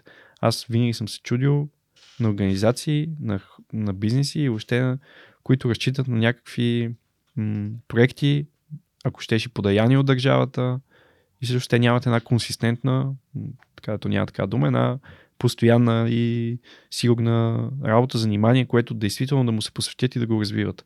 И така, ето, стигнат най-накрая до отговора, много самостоятелствен. Дойде 2017 година. Истински историк. Да, въпреки че не съм, политолог съм. Дойде 2017 година. Ние нямахме ние наистина бяхме затруднени финансово. смисъл, не сме имали решение на въпроса какво ще правим професионално. А вече студентството отиваше към своя край. Мисля, че магистратура тогава завършихме, писал, записвахме магистратура или какво беше. И трябваше да решим какво да правим. Имал съм пъти, в които съм изпадал в кризи в този период. Не съм знал какво да правя. Това беше втория момент в живота ми, в който бях на кръстопът. Защото не виждах начин българска история да стане комерциален проект. Не се сещах как, не го смятах за етично, много е важно да се каже. Не го смятах за морално, казвах си, Боже, сега как ще осребриме, родолюбието ли ще осребряваме тук, доверието на хората, те си ни си доверили за едно, последвали са ни във Фейсбук, ние сега ще им искаме пари. И един ден просто се връщахме от първото пътуване и Иван каза, абе защо не издадеме книгата на полковник Петко Йотов? Малко контекст, пол, полковник Петко Йотов е един култов персонаж, за мен велик човек, който помня от моето детство. Той беше директор на военно-историческия музей. Да почива в мир, наистина велик човек. И той беше известен с първо със своето родолюбие, второ с това, че имаше уникално чувство за хумор. А по сечение на обстоятелствата ние познавахме неговата внучка, Нора, и, и Иван вика, защо ни задеме той една книга, която има ни много кратки, готини разкази, много забавни, точно в него стил. Хората го знаят, по-възрастните хора помнят по полковник Петко Йотов. Да видим какво ще стане. Съответно, интересно е, че пак като друг път, аз му казах ми, давай, айде, Мисъл не се, нямаше момента, ама това не го знаем, книго издаване, какво да правим. Тоест някой инициира, вие го подкрепяте и намирате начин това да се случи. Иван случай инициира. Негова беше идеята. Дай да звънем на Нора да я питаме. Звънахме на Нора, семейството страшно много се зарадва. Ние нямаме никакъв бюджет. Деца вика, едва сглобихме да издадеме книгата. Семейството вика, никакви авторски права не искаме. Нали, полковник Петко Йотов толкова ще, ще се гордее с вас. Нали, той разказваше така историята. Те хора наистина ни подариха възможността да издадеме книгата. Издавахме книгата, тя имаше голям успех. После издавахме примерно един новогодишен календар. М- всяко... Ние започваме с нула капитал. И това за мен винаги ще бъде много така нещо, с което се гордея с екипа и въобще с отношението, което имахме тогава към финансите. Защото, когато издавахме тази книга, се изкри... из... така да се изкристализира идеята, че ние можем също да развиваме дейност, която да е почтена и хубава, да е образователна и да използваме ресурсите, които имаме. Тоест, социалните мрежи, сайта, без да имаме каквото и да е притеснение. Защото аз наистина се чувствах преди да дойде тази идея, че ако продавам нещо, това ще бъде края на света и ще бъде грозно и обидно към българската история. Но в крайна сметка осъзнах, че ние не продаваме краставици и домати през българска история, продаваме книги, исторически книги. Към днешна дата, естествено, нищо от това не е останало като притеснение, просто защото аз наистина чувствам полезно това, което правим, но издаваме тази книга, тя е успешна на покойник Петко Йотов, издаваме календари и всъщност ние имахме един момент, в който ако този продукт Хикс, който пуснем на пазара, не се продаде или се продаде половината, ние няма да имаме пари да направим следващия продукт. Наистина беше така. Нямахме никакъв начален капитал. Ние нямахме заплати. Какви заплати? А, тогава все още бяхме трима или четирима души, близки хора. Никой не си е мислил да взимаме заплати от българска история. Живеехме там. В смисъл, живеехме тримата, аз, Иван и Марто в младост в едно жилище, което е на Иван. Колко разходи мога да имаме като студенти? Мисъл, те и нашите ни помагаха още тогава. Какво, какви разходи има един млад човек, който се опитва нещо да прави. И така, така стана. 2017 година започнаха първите приходи. Това е първата книга. Първата книга ни е това, да, де факто. После направихме детска книжка, календари и изведнъж вече имахме, след 3-4 успешни продукти, имахме възможност да, да пуснем нещо, което да не е чак толкова успешно и да пуснем второ, да пуснем две едновременно, нали, нещо, което не си бяхме мислили, да го пуснем в книжарниците също така и колелото се завъртява там насетне, нали, е ясно вече, когато нещата са тенат успешно, че ако издържиш е окей. Okay. Нямате инвеститори в българска история. Не, няма, само ние сме с равен Ограничен растеж. Абсолютно, наистина нямахме начален капитал. Това е нещо, което е много интересно. Ще върна малко по-рано, когато каза, че не сте знали как се правят нещата, ама е така сте скачали и сте, сте ги правили. А това е цитат на Райчо Райчев, който каза, че много хора са опитвали да правят това, което те правят а, в Ендоросат. Само, че са имали толкова много повече знания и съответно са знаели на много места как няма да се Да. справят и как това не е възможно. И понякога точно този ентусиазъм и това незнание да опиташ, въпреки че не знаеш как се прави, ти позволява да откриеш нови, нови начини. И ще дам друг пример. Наскоро се видях с а, моят най-добър приятел от гимназията и с неговата съпруга Обена. А, и тя разказваше за това как техният син Иво ам, прави нещата по негов си начин. Тоест, тя, когато той иска да направи нещо, тя не му казва това как се прави, това как не се прави. Тя казва, аз го оставям той да намери начин. И той намира някакви много странни начини, Да. обаче те работят. Да. И ние някакси развивайки се в обществото и по принцип, а, по-скоро гледайки другите, защото ние така се учим най-добре, а, и слушайки ги, започваме да се ограничаваме или да правим неща така, както другите твърдят, че трябва да бъдат направени. И подкаст също има. Да. Прави се с таблет, хората, как така с таблет, нали? Това е моята си такава история. А, това, което ми направи много силно впечатление обаче за а, тази аула пълна с хора, е, че хората са ви подкрепили с присъствието си. Аз смятам, че външната валидация на това ти вървиш по правилния път е, може би, едно от най-вдъхновяващите неща. Естествено. Защото ти вътре, дори да имаш увереността, че знаеш, отвън, когато някой ти каже, да, това е много готино. Тази сутрин получих страхотно съобщение, например. И това, Да. да. това те кара да летиш. Точно така. Първо, че ние тогава наистина не сме знаели, че това, което правим е хубаво. Тоест, били сме млади и неопитни и не сме знали дори кое е правилно, кое е неправилно, кое е добро, кое е лошо. До такава степен човек да...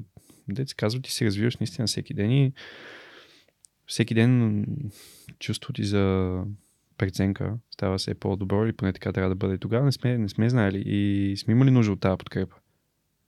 Връщам се сега назад, бяхме неуверени. Ние, може би понякога да не звуча така, но ние сме, в смисъл скромни момчета сме, не сме толкова сигурни в това, което правим. Дори днес понякога имаме много колебания. Тогава да не говорим, смисъл, ние сме осъзнавали възможностите си, не толкова колкото днес, но сме ги осъзнавали достатъчно, за да знаем, че м- ако нямахме тази подкрепа, щяхме да спрем. Аз съм убеден в това. Ние, ние днес си го казваме, ако правим даден проект, дадена инициатива, и тя няма зрители, слушатели, читатели, ние просто няма да я правим. Първо, защото имаме лукса сами да се спонсорираме, ако нещо не е успешно, няма смисъл да наливаме в него. Второ, защото човек трябва да бъде ефективен и да достига до хората с, ако такава му е работата, в нашия случай тя е такава, а иначе да, да правиш нещо само за да го има, нали, то е абсолютно безпредметно. А, подкрепата е ключова част от израстването на българска история, обществената подкрепа, която сме срещнали. Аз да съм благодарен само, защото много добре виждам, нали, в...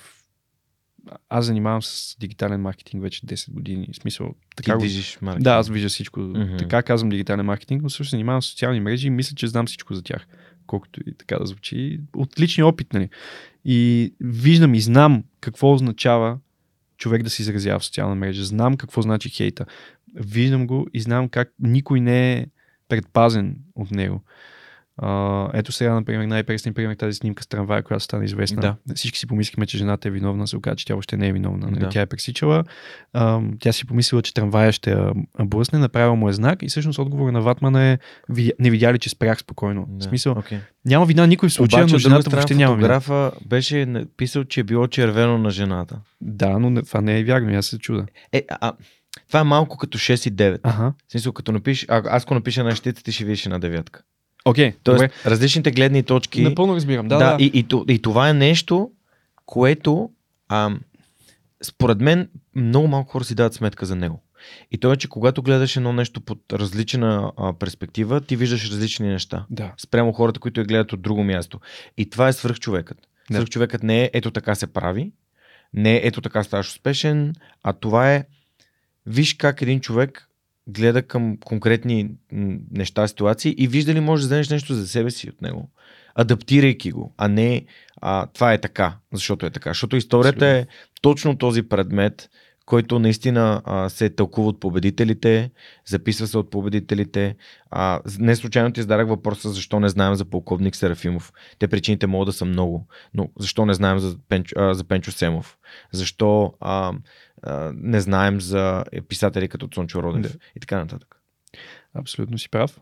А, и също това, което каза, потвърждава казвам от мен, че най-малкото има две гледни точки за Мгм. пример с трамвая, който дадох. Но, но в обществената реакция нямаше две гледни точки. Ние бяхме сигурни, коментарите и особено хората, които си позволяват наистина по картинка да коментират, защото нали, обиди, тая заспала овца, какво пресича, горките ватмани. Нали. М, И аз съм го виждал това нещо в тези 10 години, но не и към българска история. Това е много интересно. Естествено, че винаги е имало хора, които без повод просто ще те ще нахейтат, ще кажат нещо, което да те уязви. Но при нас критиката е била винаги градивна от среща. Когато сме сбъркали, сме получавали абсолютно заслужена критика. Никой не си е позволявал, пак казвам с малко изключение, просто е така самоцелно да дойде да ни троли. да ни троли, да ни обижда. Интересно е това, защото занимаваме с много щекотлива тема. Би трябвало всеки да пише, всеки да има свои теории. Хората се отнасяли почтително и уважително и аз смятам, че има една причина за това. И тя е, че почти винаги сме успявали да покажем някакъв вид обективност, колкото е възможно. В историята тя е абсолютно невъзможна, естествено.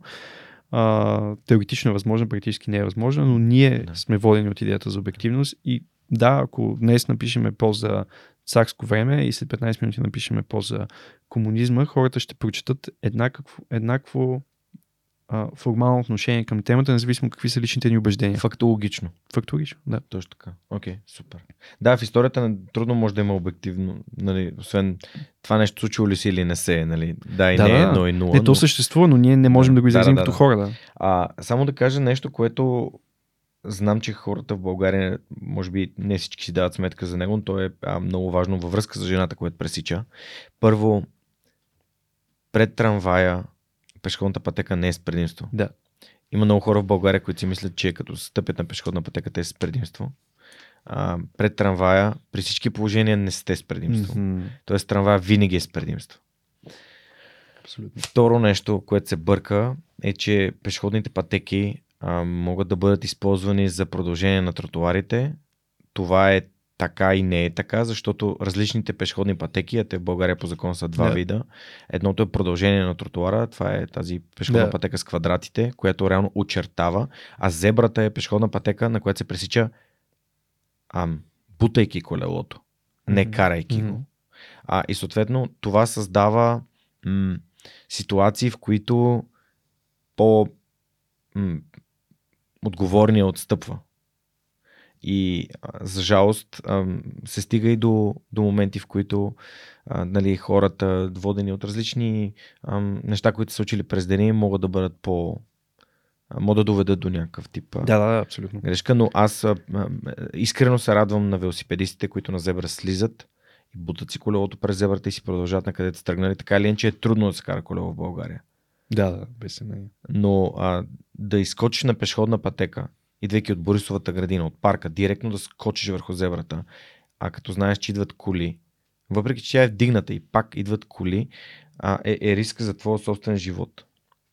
Така че, а, да, радвам се, че така използва този доста така а, нашумял пример. Да, просто иначе беше важен този ремайдър, наистина. Трябва да бъдем внимателни. Добре, а, в един момент студентът Марио, Да.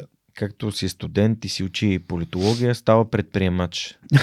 Кой беше моментът, в който ти стана предприемач?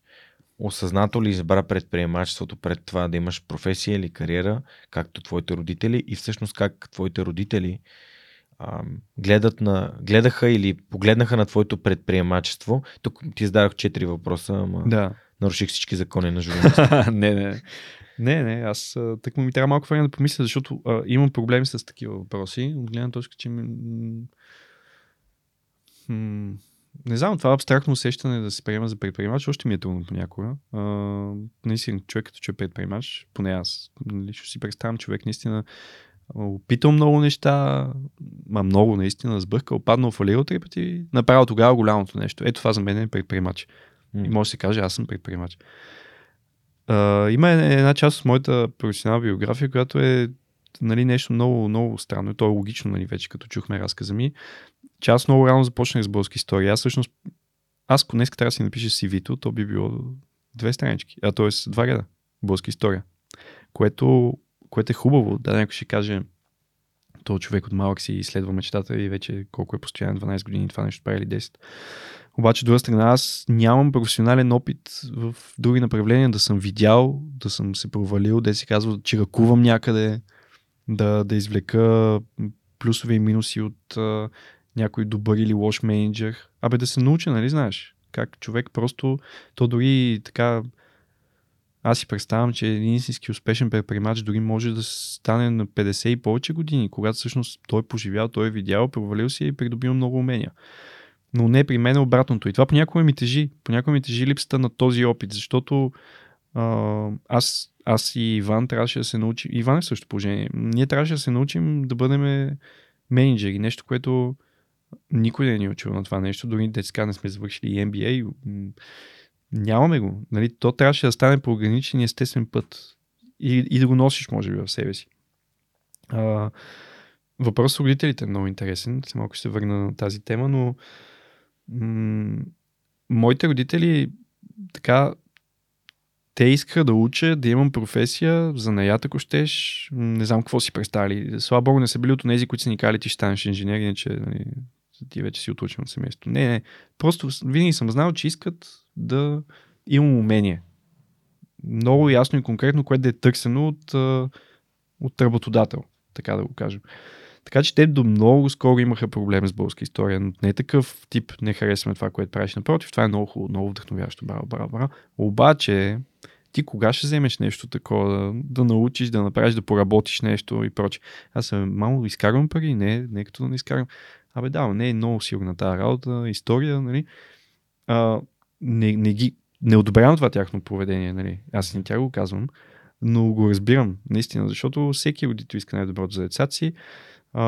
Ако те, може би, не знам как да кажа, понякога е трудно да си родител и да си смел. Тоест, се си притесняваш. Да, ама ако се провали детето ми, то много рискува сега. Тук не придобива нови знания и умения, всъщност инвестира времето си, примерно в тия уроци, като сме пътували постоянно. Какво аз съм, какви умения съм придобил? Да, да се воза и да говоря пред хора, да. Да. Да, това има някакво значение към момента, но, но не, не, нито съм изкарвал пари от това нещо, нито съм го разглеждал по този начин. Така че и до ден днешен а, вече не. Вече, нали, майка ми вижда, радва се, подарява ми книги, тя си купува и баща ми също. Това го превъзмогнахме. Но и, това и на, ден, и на мен няма как да не ми е носил малко неувереност, нали, че а, и аз не бях сигурен дали това, което правя предприемачество, дали то ще доведе до нещо добро. Но нещо добро за мен като професионално развитие имам пред. Труден е въпросът, когато правиш нещо, което има е натоварено с тежестта на каузата. Тежестта на каузата пречи понякога. Mm-hmm. Наистина, освен, че ти дава огромен, огромен плюс и огромно предимство, тя просто пречи, защото не ти позволява да имаш бизнес мислене винаги. Mm-hmm. Mm-hmm. Да, да. На мен ли говориш? Да. а, а за мен е хубаво тук да се играем малко с думата предприемач. И аз по-скоро я свеждам към човек, който предприема действия, отколкото да. към човек, който изкарва пари. Да. Защото предприемачът е някой, който има тази предприемчивост да инициира нещо, да опитва неща, да вижда възможности, да вижда проблеми, да търси решението им. А, предприемачът е то човек, който държи проблемите и решенията в собствените си ръце. А пък малко или много ам, резултатите, както нали, обичам да казвам напоследък, хората надценяват това, което могат да постигнат за една година и подценяват това, което могат да постигнат за 10. Mm. И това е защото хората тръгват с грешната нагласа към това да са предприемачи. Предприемачът не изкарва пари самоцелно. Поне в, моят, в, моето, в моята дефиниция на думата и хората, които аз познавам. Предприемачът полага усилия, които в даден момент правят резултата непропорционален да. на усилията, които в този момент полагаш. Защото подценяваме. Това е като да си олимпийски шампион. Ти гледаш един човек и кажеш, ама той ги би всичките. Той, mm. дали е боксер, дали е штангист, какъвто и да е. Биеш някой с разлика, с резултат и си кажеш, ама това е толкова лесно, защото ти си толкова добър, ама аз съм толкова добър, защото тези предишните 5, 10, 15, там колкото и години да са, аз съм си скъсал задника да записвам, да ходя по училища, да разказвам за нещата, които са ми важни, да се срещам с други хора като мен, да се обграждам с хора, които ме учат да съм по-добър и да развивам своите умения и така нататък. И в един момент ти виждаш, ако аз утре ам, си купя нещо много ценно и хората си кажат, е, виж, той стана известен и изведнъж да, да, ма, всички тия 300, 400, 500, 1000 епизода. Нали, това, е, а, това е нещо към което то пак е малко като Дънин Крюгер. Нали? Ти гледаш нещо и си казваш, това е така, защото баща му, защото те да, защото, да. Нали, никога не, не, не гледаме в цял, цялост. И затова аз задавам подкаста като контекста, който разказва историята на това как един човек е станал успешен и то в някакъв много бегал поглед. И бе, съвсем го разглеждаме го като нещо, което не можем в 3 часа да разкажем твоя живот, но можем да дадем перспектива за този контекст, а която хората нямат. Да. И за теб и всички останали, разбира се. Не разбирам напълно. За съжаление, всички ние сме обречени на това понякога просто да разсъждаваме и да гледаме на живота монохромно, нали, черно-бяло. Mm-hmm. Всички го правим. Всички. От най-битовата ситуация на улицата, виждайки нещо и веднага имайки mm-hmm. този стереотип за това какво точно е случило, се е случило. Нали, някой човек има някой човек, да кажем, взима анаболи, ние директно казваме, че той е е малумен, да кажем. Някакъв много крайен пример дадох. Нали? Веднага имаме готов психопрофил за този човек. Ние сме жертва на собствените стереотипи и именно такова задълбочено разглеждане на човешкия живот, той е супер полезен от а, изследователска гледна точка, това, което правиш. А, тъй като аз а, съм изключително изкушен от психологията, психоанализата и психотерапията. Аз чета такива книги и се вълнувам от научния аспект на нещата. За мен е изключително важно, когато в човешките отношения да има много сериозна дълбочина. Всичко друго е обречено на, на неуспех. Дълбочина да познаваш наистина човека, с който работиш, с който живееш, който обичаш. Да се опитваш да разбереш истински слабите и силните му страни. Тук отново залита малко в клиширани изказвания, които ми е трудно да защита, но м- и аз съм доста понякога потиснат от факта, че от, нали, фастфуда като явление влезе във всеки един аспект от живота ни, в отношения, в занимания, в търсене на бърза печалба, на бърз успех. Въобще това е много болезнено, защото то е това дългосрочно не работи и води до много тежка фрустрация. Мисля, дори, дори тази амбиция за бързо забогатяване, която последните десетилетия нали, навлезе, тя в развитите а, така, економики е много по-отдавна, но смятам, че в пика си е последните, последното десетилетие даже. Дори, дори появата на криптовалутите, например, защото криптовалути са много така интересни за мен, аз се, се занимавам.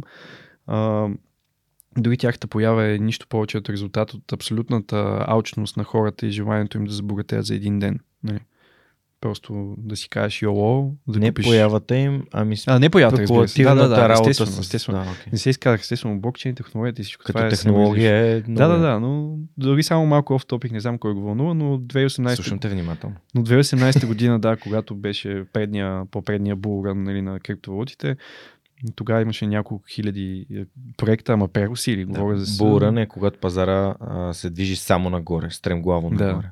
Обзето Тогава... А мечия пазар е наобратно. Да, значи едното да. е бичи пазар нагоре, а мечия пазар е когато е, отиват на зле нещата. Да, 2018 година, нали, биткоина, да кажем, порасна 5 пъти. Тогава имаше още няколко криптовалути и още няколко стотин криптовалути изобщо. Нали, към днешна дата, ако човек влезе в CoinMarketCap, ще види 15 000 криптовалути.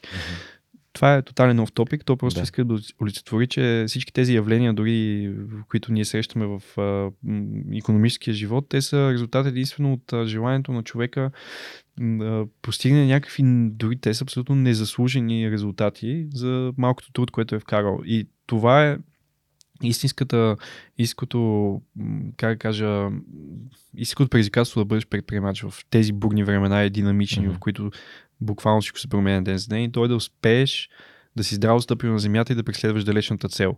Тя понякога изглежда все по-далечна дори отколкото в началото. Понякога пъти изглежда все по-труден. И ти трябва да продължиш да го следваш, въпреки м- ежедневните изкушения, които ти предлага бързата печала, бързите отношения и всичко останало, което е по-лесно и по-удобно. Ние говорихме с теб в началото, че понякога човек просто избира по-удобната позиция. Но той няма как да спечели от това. Той просто ще се занемари ще се... М. и няма да се развие. Като разказа за психология, на мен също ми е много интересна и разбирам защо маркетинга е много тясно обвързан с психологията. И това е малко или много анализ на пазара, на търсенето на нагласите, на поведението на хората. Да. И ти, когато разгледаш принципа, какъв е принципа, е принципа, е, че това е психология, това е човешка психология. Да, психология И- на потребление, да. И, да, и всъщност да, да те питам, ам, ти ходиш ли на психолог? Да, на психотерапевт? Да, хода, хода на психотерапевт вече 7-8 години. Окей. Това е моя кауза, да разказвам за това нещо, да говоря за това нещо.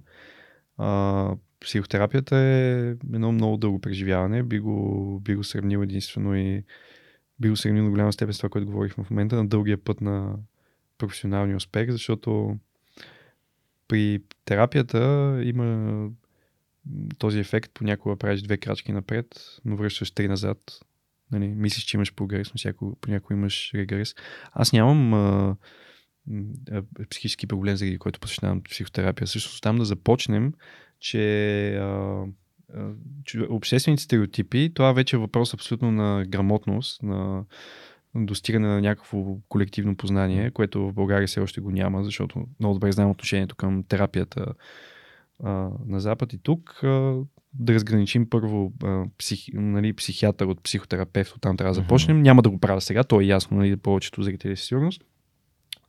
Терапията е нау, научно базиран метод, по който ти можеш да постигнеш самосъвършенстване. Аз така го разглеждам. Замислете се наистина, особено в контекста на тези бързи отношения, които имаме, колко малко време ни остава. Първо да общуваме искрено и задълбочено с близките си хора, второ да общуваме искрено и задълбочено с себе си. и колко пъти сме честни в тези отношения и можем ли да бъдем честни всъщност? Ние можем ли да бъдем абсолютно откровени с най- най-дълбокия ни а, вътрешен свят, с близкия човек, с тези слабости и тайни даже, които ние имаме от външните хора и пазим само в себе си? Не, отговоря не можем, разбира се. И това неминуемо води до много трудни ситуации, в които човек е понякога, е, понякога изпада, когато е в, в някакъв житейски катаклизъм, какъвто и да е той, когато ти предстои важна среща, важно решение и прочее и прочее. И ти ако нямаш как да изкараш това нещо от себе си и да не го споделиш на друго живо човешко същество, просто това води до тежка фрустрация. И, и ние живеем с тази фрустрация. Ние си мислим, че е нормално по улицата да виждаме а, хора, които са стресирани, травмирани, хора, които са постоянно сърдити, не общуват. Това не е нормално. Това означава, че има някакъв дефицит. Защото ние сме социални същества, постигнали сме едно ниво на цивилизационно развитие, което предполага да има постоянна колаборация между нас, да бъдем учтиви, да бъдем мили с един друг, да си помагаме, да сме конкурентни, разбира се също. Но всичко друго е патология. И българското общество страда от тази патология. Много сериозно. Дори не говоря за екстремните случаи, в които все повече зачастяват м- за битови скандали, побойща, убийства. Но това е част от целия голям проблем, наистина, че обществото ни има много сериозни дефицити в областта на психологията. Хората са изключително затормозени, особено след COVID. Те не си дават сметка за това. Това е златното правило, че колкото повече затъваш с менталното си здраве, толкова по-малко разбираш, че е така. Толкова повече го приемаш за нормално. А, преди 7 години, аз тогава бях 2000, 2015 година, 8 години, бях втори или трети курс студент. Чувствах някаква несигурност, чувствах, това бяха пак от тези моменти в развитието ми българска история, които не знаех точно на къде отиваме. Абе, чувствах се сам в... Аз съм винаги бил много социален човек с много приятели и близки хора и прочее, но се чувствах сам. В размислите си, в това как се чувствам, и това постепенно прерасна в някаква депресия. Мисъл, загуба на посока, нали, депресията, тя е съвсем ясно и точно дефинирано клинично нещо какво е депресия. Не знам дали това беше такова, защото и депресията има и доста степени от това. Физически ти не можеш да станеш от леглото, буквално, който го изживява, знае. Това е най-трудното състояние. До а, леко така депресивно, да си тъжничък, нали, малко да ти е, е малко такова. меланхолично. Меланхолично. Да, бях някъде по средата. Смисъл, нямах нещо желание за развитие, нямах амбиция, бях изгубил посоката, не знаех какво ще правя, бях а, mm. негативен в отношението си с хората, нещо не беше окей. Okay. И това се задълбочаваше и задълбочаваше. Нямаше изход да се реши. Не виждах. Mm. И свързах с един родител. А, така да е бащата е мой много близък приятел, който просто смятам за умен, нищо повече. Исках да се видя с него. И да му споделя как ще съм. Не знам защо. Аз така обичам да общувам с хора, които смятам за лични авторитети. И просто му казах, бил ли си такава ситуация, той има бизнес, да не знаеш на къде да тръгнеш и прочее, прочее. И той ми каза, пращаме тук при моят човек. Аз хода вече примерно 20 години, примерно. Ма ти ходиш на психолог, чакай бе, ти си ми еталон за мъж, за mm-hmm. супер стабилен човек, как ходиш на психолог. Нали, тогава нямах никаква идея, че има психолози. И така тръгнах и вече 8 години се виждам с човека, който наистина ми помага изключително много, все по-рядко естествено. Мисъл беше всяка седмица, после през седмица. Uh, психотерапията е много дълъг път, който трябва да извърви според мен всеки човек всеки човек, който претендира, че има сложен вътрешен свят, който е социален, който се развива и който иска да се опознае най-вече. Препоръчвам ми на всеки. Тоест, това е нещо като фитнес за ума, да го кажем най-просто. А, да, може да не ходиш на фитнес, т.е. може да не ходиш на психотерапия, но ти задължително трябва да правиш нещо друго в тази посока, ама задължително, което да тренира мозъка ти, да, да те усъвършенства, да те кара да бъдеш социален. Mm и да не води до, до фрустрация в случая, което е най-важното според мен на психотерапията, mm. че успяваш да изкараш всичко, което е в теб. Марио, всъщност това е много ценно, че го споделяш. Ти благодаря, че го направи. Благодаря, че ти имаш такава вътрешна битка да споделяш за това, че ходиш на психотерапевт.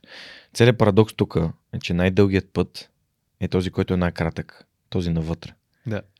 Защото ам, колкото и да можем да работим с себе си от миналото, а то ние основно работим с това, в бъдещето и в настоящето ни случват случки, които трябва да отработваме в бъдещето.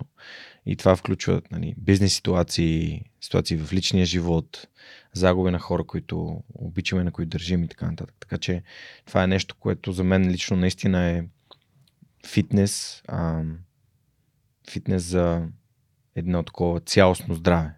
Това е като нервната система на, на, на физическото ми тяло. Mm-hmm. А и от тук, естествено, няма как да не препратя и към другата важна за мен тема, именно физическото здраве. Да. А, ти в някакъв момент си малко така наднормен. Да, леле. Разкажи за този период, как се стигна до там и как си даде сметка, че трябва да решиш този проблем и как го реши. Абсолютно занемаряване. Нещо, което, нещо, което аз презирам наистина като, като поведение към самия себе си. Аз го казах за менталното здраве. Колкото повече затъваш, толкова по-непоправимо и толкова повече не се хващаш. За съжаление, абсолютно за съжаление, историята ще запомни моето надогно тегло, защото на сватбата си бях в абсолютния си пик. 2019 година бях стигнал 106 кила. А, сега съм 84. 85. И това е оптималното ми тегло. Нали? Аз никога не съм Колко бил... си висок? Ми, 1,87-8, не знам. Окей, okay, значи сме на, на, на, един ръст. Аз съм в момента 88 кг. Да, съм след, това искам да кажа, че да, аз никога не, никога не съм бил спортния тип. От там да започнем. Да, играл съм малко футбол в училище и прочие, ходил съм малко на бойни изкуства, но никога не съм бил спортния тип. Така че моето оптимално тегло и визия, мисля, че е това в момента. Ни, не съм стегнат, не, няма как човек да каже, вау, той изглежда добре, но не съм дебел. Не. А тогава се бях абсолютно изоставил, не знам защо. Странно е. Странно е. А, съпругата ми, аз имам голен късмет с нея, тя е а, абсолютна машина. Първо, така да е, във всичко, но това, което в момента в контекста е казвам, в а, така отношението към физическото здраве и, и спорта. Тя тренира всеки ден, по един час, изглежда невероятно и никога не си е позволявала да мръдне малко нагоре или надолу, просто е абсолютен бетон. бетон, бетон, както си говорихме. да. А, и, и даже се чуда как тя ме остави да се знамъря. И тя не ме остави. Това беше всеки ден битка, нали? всеки ден даже караници. Сядай да тренираш. Тя ми купи велоаргумет, т.е. подарихме го за рожден ден, но тя всеки ден сяда и на този велоаргумет, върти там, колко ти коства, нищо. Ми нямаше, бе, нямаше в мен никакъв живец никакво желание mm. аз да спортувам. Нямам никакво обяснение защо. Да, аз и в момента не спортувам всеки ден, но съм си поставил за правило да правя лицеви коремни и малко там да скачам, да се движа, колкото нещо да, да циркулира кръвта в тялото ми, деца вика. И оттам да седне храната. И всъщност а, а, един ден се събудих, не се понесох, погледнах се в огледалото, подпухнал, гаден, гнусен, отвратителен. Не може да се понеса. И наистина начинът по който изглеждаме е абсолютно огледало на вътрешния ни свят. Тоест аз да изпадна в това състояние тогава, определено съм бил в някаква криза, не съм се чувствал добре а, вътрешно.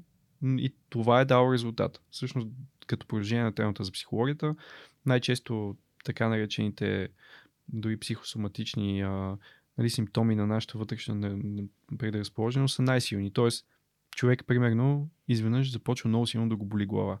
Той, е, какво става, нали, ще пие някакво хапче, не минава и така продължителен период от време. Еми, всъщност, има огромна вероятност този човек да изпадне в депресия. Тоест, понякога вътрешните проявления наистина на вътрешния ни свят са много силни като сигнали, но ние не ги виждаме. И това отпускане с 20-30 кг да кача за, за една-две години определено значи нещо. Естествено, аз се оправдавах. Сега тук, тогава точно, нали, бизнесът ни беше тръгнал в началото много трудно. Тогава книгоиздаването започваше. По цял ден фастфуд, поръчки, нали, в офиса да идват и така нататък. Ядеш на бързо, ядеш на крак. В едно, по едно време аз наистина имаше, имаше един ден, в който един от последните дни, в които преди да се осъзная, то беше просто едно събуждане, в което се осъзнах, в който бях ял сутринта Макдоналдс, на обяд KFC и вечерта дюнех. Това беше цялото ми меню за деня. И това ви го казвам, че идва на фона наистина една прекрасна съпруга, която яде зеленчуци, плодове на ден, всички видове по няколко пъти и бяло, хубаво изчистено месо или риба веднъж на ден. Тоест имам абсолютния нали, хранителен диктатор до себе си, който обаче не може да се справи с мен тогава. И така, дойде това осъзнаване. Смятам, че е абсолютно задължително човек да стигне на тази точка на пречупване, която а, не му позволява да продължи напред. Иначе няма как да се осъзнае. Иначе да ти набиват а, с а, сила, знания и умения, това не води до нищо постоянно. Mm. Аз осъзнах просто, аз ми се събудих и не се понесох. От там насетне, сега няма да даваме фитнес и хранителни съвети, но всъщност всичко минава през яденето. Това е моята теория. Малко движение и много добро ядене е решението на всички проблеми. Мисъл, малко движение имам преди, че ние сме програмирани и сме еволюирали като постоянно движещи се същества, но сега сме се затворили в едни офиси, в едни кутийки, в които просто сами сипваме здравето си всеки ден. Ако човек върви 10 000 крачки на ден, дори не е нужно да прави нищо друго. Няма как да е пълен, ако върви 10 000 крачки на ден и яде нещо нормално. Така че това е решението, което аз прибегнах, за да бъда енергичен и силен и да имам време за семейството си, защото аз го направя главно заради това, нали, родиха се двете ми деца тогава. А, аз се затруднявах с грижите. Наистина, аз живеех тогава на петия етаж и не може да скача до петия етаж като хората. Просто ме болях колената. И, и така осъзнах се. Супер. А, тук ще ти задам въпрос на един от хората в нашето общество, на свръхчовекът. Караш ли колело? Колело не е много за жалост. А, так, ще кажа, така не се научи да карам колело. Като не, каза слава Богу, велоаргуметъра. Не, мога да карам колело, но не карам физическо колело толкова много. А, истината е, че хода с кола на работа. Всеки ден на работата ми е на 3 км от нас. И не давам най-добрия пример. А, използвам оправдание, че трябва да закарам детето на детска, нали? Мога и с автобуса да го закарам. мога и пеша да го закарам. Истината е, че да.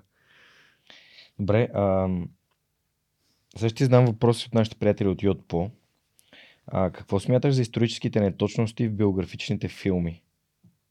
Все пак спомена, че си киноман. Да, киноман съм определено. А, абсолютно прости ми са, ако сюжета няма да, ако сюжета ще спечели от това. Тоест, един игрален филм, една художествена творба не би следвало да бъде източник на... А... Абе, ако човек иска да научи нещо по история, да отвори книгите или учебника и тези, които са написани, че са научно популярни или научни.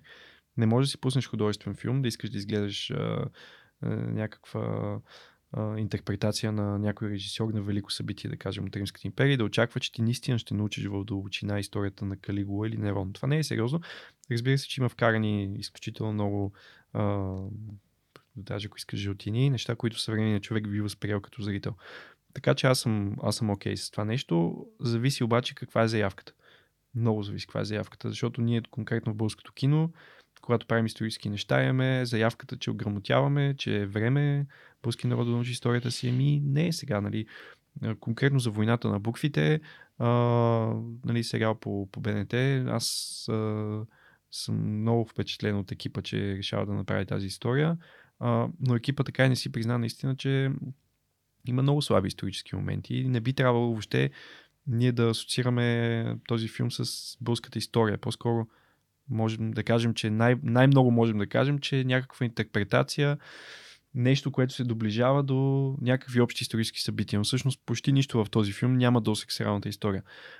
Искам да зрителите да го знаят. Тоест mm. да, не, да, не останат заблудени. Според мен част от тях останаха заблудени. Тоест част от тях бих си помислили, че цар Петър, например, е а, един а, срамежлив сдухлю, който а, няма никаква идея какво да прави с живота си, как да управлява двореца си и какви решения да вземе. А всъщност цар Петър, да кажем, е един от най-наистина подценяваните герои. Този филм до голяма степен го затвърди това като мнение. Всъщност един от най-заслужилите български владетели, който след а, тоталния, как кажа, след тоталното военно изхъбяване по време на управлението на Симеон и умората и жертвите, които дава българската армия и българската държава в този период, успява да закрепи държавата в рамките на няколко десетилетия да постигне мир с най-могъщия си, нали, най-могъщия mm.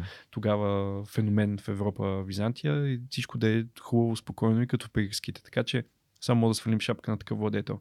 Ето това е едно доста сериозно разминаване между историческата истина mm. и а, художествената интерпретация. И пак казвам, тотално нямам против това, стига да е обявено.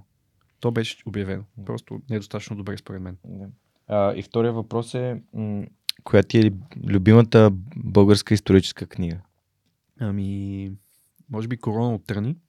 Корона от Търни е писана от един от съветниците на цар Борис, Груев, като смятам, че е едно от най-добрите свидетелства за живота на цар Борис, за неговите личностни характеристики, тъй като цар Борис е безкрайно интересен човек, независимо каква е политическата оценка за него, т.е. едни го харесва дори не, Дори няма да изразя в момента, тъй като не е това темата и не обичам да взимам лично становище.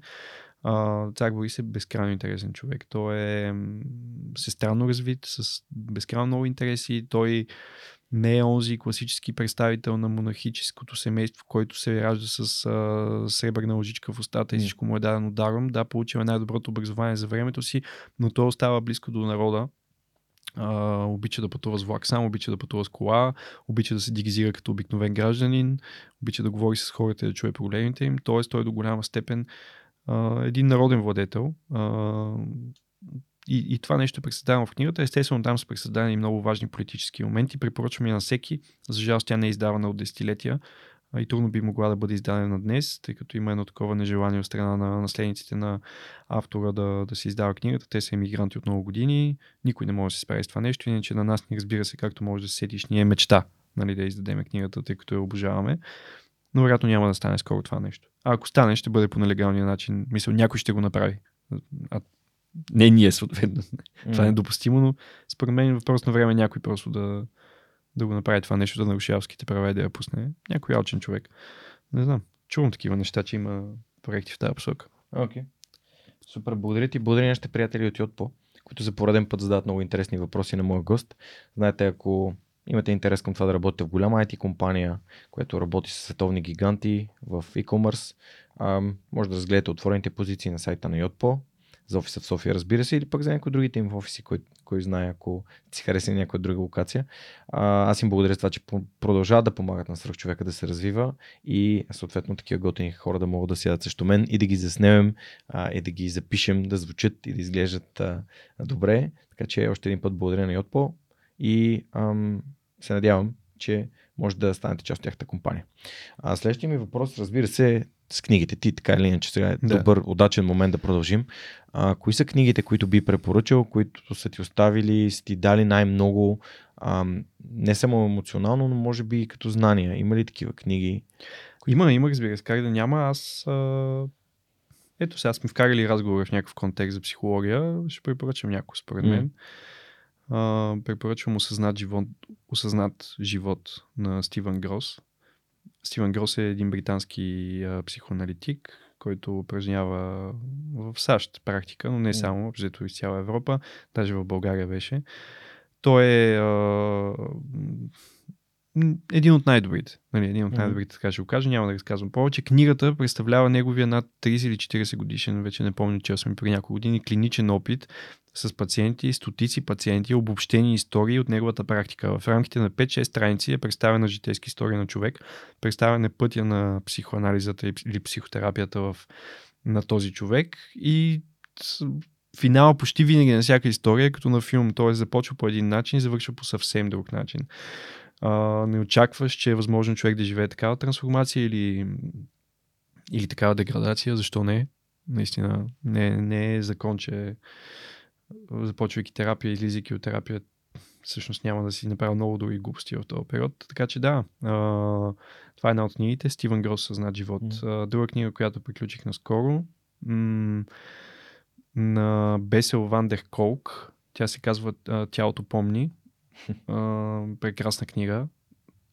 Този човек, той е холандски изследовател, 70-80 годишен е вече, той е един от доаените въобще на съвременната клинична психология, като неговия най-голям така, принос за науката е изследването на посттравматичния стрес. Всъщност, това нещо, което днес е влязло като сленг в езика ни, имам посттравматично разстройство, нали, или посттравматичен стрес, до голяма степен този термин е въведен от този човек. Тоест, той е живата история на, на, въобще на, на този, този дял на психологията. А, книгата изследва неговата 50 годишни повече практика, тъй като той започва работа още като млад в клиника, която работи с ветерани от Виетнамската война, хора, които са загубили всичко, хора, които не са на себе си, хора, които олицетворяват смисъла на думата посттравматичен стрес. Тези хора са абсолютно неспособни да установят нормални човешки отношения, да имат семейства. Описани са подробно историите на някои души, които след като се връщат там, както се казва на, съвремен, на такъв уличен език, откачат, превъртат, не успяват да се върнат към живота си. И всъщност той се отнася този екстремен пример за травмата към нашата ежедневна травма, тъй като всеки един човек Това е нещо, което аз обичам да казвам. Ние сме абсолютно ходещи травми по улицата. Нали? Всеки от нас има някаква история, някакъв бекграунд, ама още от раждането. Нали, един опитен психолог, а, терапевт ще, ще ви пита, а, примерно, Георги, вашето раждане беше ли бе- безпроблемно? И ти ще кажеш, къде я знам, нали, аз се родих, в смисъл бил съм на два дена от кеза. Защото има някакво значение, дори начина по който ти излизаш от отробата, върху твоя отпечатък, върху характера, тялото помни. Така се казва книгата Мгм. и това до голяма степен олицетворява идеята на този човек. Че ти може отдавна да не си спомняш. Вие знаете ли, това е интересен случай. Аз а, като много малък в Хаджи Димитър, бил съм трети клас. И ще кажа бил съм, тъй като наистина не го помня. И се сетих съвсем случайно за това нещо. Ходи, ходил съм си аз по улицата и изведнъж една черна кола е спряла. Като по филмите. Черна, затъмнена, затъмнени стъкла. Частично го помня вече това нещо. И са ме преследвали някакви хора, без да знам още защо. Из целия квартал са ме гонили, някакви като мутри са изглеждали тогава, 90-те години. Кой знае защо? Да ме отвлекат ли, да ме ограбват ли. И аз това нещо до преди две години не го помнях. Мисля, това беше изтрито тотално от съзнанието ми. Беше плашещо изтрито, нали? Защото съм, помня много други неща от този период, но това нещо не го помня. Обаче тялото помни. М, Това нещо оставило огромен отпечатък върху моята, на, моята много крехка детска психика. Изпитал съм огромни страхове и несигурност. Това му увредило. И ние като хора сме длъжни да познаваме своите травми, защото иначе причиня, причиняваме травми на близките си хора. Един много ревнив човек или един много а, алчен човек, с който ти живееш, той би те измъчвал ежедневно и би ти причинял огромен дискомфорт, ако той не работи върху травмата си и не разбере откъде какъв е източник на тия, какъв е източник на тия негови слабости. Той не може да направи много за травмата си, между другото. Тоест, за съжаление, няма доктор, който може да излекува травмата ти. Тя е за тебе, в тебе за цял живот. Но ти имаш контрола над нея, имаш авторефлексията и възможността да най-малкото, когато проявиш слабостта на травмата, да се спречи да кажеш сега ще затворя устата или сега няма да предприемам този ход. Той е продиктуван единствено от моя дефицит. Разбира се, травмата е причината за успеха. Представете си един човек, който м- винаги е бил аутсайдер, обаче това по някаква причина, по изтечение на обстоятелствата, у него всъщност се е подсилило чувството му за конкуренция и желанието и амбицията. Той цял живот си преследва целта заради, това, заради травмата. Така че травмата не е на всяка цена трябва да се изкоренява. Напротив, тя дори трябва да се мотивира. И аз мятам, че всяка една човешка характеристика, м- всеки един психологически дефицит дори, той не е сам по себе си дефицит, той е една монета с две страни. И терапията ти дава възможност да видиш това. Ако ти си свръхекспанзивен, ако си супер комуникативен човек, това много често ще ти донесе минуси. Не знаеш кога си затвориш устата, правиш грешки, ставаш твърде близък с хората, м- твърде отзивчив, после ти се качват на главата. В друга ситуация обаче, това е всъщност твоята рецепта за успех и заради това нещо си изключително успешен. А, може ли да каже човек дали това е минус или плюс? Според контекста и според ситуацията. И всъщност м- тази книга, наистина съветвам на всеки изкушен от историята, от всеки изкушен от историята, да, ето за тук беше това паразитно, всеки изкушен от а, психологията да, да я прочете. Това са... Аз съм в момента на такава тематика, между другото. А, Да, интересно, научна. защото Биляна в първи епизод за новата година, Биляна Салва от МС Мога сам а, спомена Да. с тази книга. Е, трябваше да ме спреш, повторих ли също? Не, напротив, а, много се радвам, че ти даваш друг контекст и то като мъж, а пък а, при нея а, не, разговор беше за здравето. Първият епизод Да, да, годината да. обикновено се опит- опитвам да бъде свързан с здравето и грижата, така че ти благодаря, че сподели тези книги. Аз естествено си отбелязвам Помни войната и дневникът на Водимир Да, Вазов. о, помни войната задължително. Аз мисля, Да, че да. там трябва да започнем, за да продължим разговора с нещо. друго. Тази книга всъщност се препоръчва на един единствен път в подкаста до тук. А, и то от а, Боби Кирилов, създателя на Jiu-Jitsu. А, супер, яко. Да, да. Да. да. знаеш, като си готов за джуджито си, добре дошъл при нас. Казал съм ти го. Аз за сега съм тренирал едно доста по-алтернативно бойно изкуство, Винг Чун. То е така форма на кунг-фу. Не бих казал, че е точно М. боен спорт. Нали? Има не, и моменти не на е танц. боен спорт. Да, да, да. Мисълта ми е, че... Изкуство е по-скоро. Да, да, изкуство е, но дори Да. не е и толкова бойно само по себе Да. си. Въпреки, че да. А, супер. Ами добре, благодаря ти за тези страхотни препоръки. А, записвам си ги. Аз също, нали, преди малко стана дума за книгите, които искаме да имаме вкъщи. И за рождения ми ден получих ваучер от а, моите колеги от Аула БГ за книги, които да си купя. И аз си купих естествено влиянието на Робърт Челдини. М, Книга, която смятам, че колкото и пъти да съм е чел и слушал, винаги трябва да бъде в библиотеката ми и да ми напомня за основните така когнитивни м- заблуди, които могат да ми а, попречат да взема адекватни решения. Чувал съм я, не съм я чел. Изключителна Абсолютно. книга. Задължително още този месец. Да, препоръчвам ти е много, много горещо и на всеки, който а, тя е свързана с влиянието, но за хора като нас, сме да твърдя, че по-скоро е начин, по който ние може да се предпазим от влияние, което е злонамерено Да. към, към нас самите. Супер. Следващия въпрос е от а, хората, които хостват сайта на свръхчовека от толкова много време, супер хостинг. Яко. А, Благодарение на тях подкрепиха ни толкова много години. Много е са готини супер. хостинг. Много Винаги се сме много коректни. А, и съответно, да, ам, това, което искаме да направим с тази рубрика е да провокираме хората да, особено предприемачите, да създадат свое онлайн присъствие или да Мгм. бъдат 100% онлайн. Разкажи ми а, за вашия сайт. Всъщност защо а, така ти го определи като може би е момента в създаване на вече порастване на организацията от Facebook да, да отидеш на сайта. Защо Да. беше важно и защо смяташ, че е важно за, за хората да бъдат по този начин дигитално представени? А, да, а, д- няма сега да разказвам защо е важно да си в интернет, то е ясно вече на всеки. По-скоро ние имаме нали, два сайта. Един е bulgarianhistory.org, който е образователен ни сайт, Мгм. и другия е на издателството bulgarianhistory.shop. А, както може да сетите, започнахме с първия org, който от 2013 до 2016 беше единствения ни сайт. Тогава а, той между другото е на WordPress и тогава а, се появи идеята ни за издателска дейност, нали? Малко по-късно. И всъщност ние не направихме отделен магазин, а направихме WooCommerce в, Да, а, вграден. WordPress. Да, В вграден. WordPress. И с магазина ни беше с абсолютно скандалния домейн store.bulgarianhistory.org. Последният да затвори вратата. Нали? Това аз не може да го запомня. Какво означава да градиш бранд с а, нещо, което е 25 а, букви. А, тогава Superhosting ни подкрепяха, наистина хостваха сайта. Впоследствие а, отделихме онлайн магазина от основния сайт. Първо поради етични причини, между другото, наистина, защото просто не е окей. Идеята на орк да влезеш и да си четеш, даже без реклами, нали, няма и реклами, а пък а, Shop трябваше да стане един класически онлайн магазин.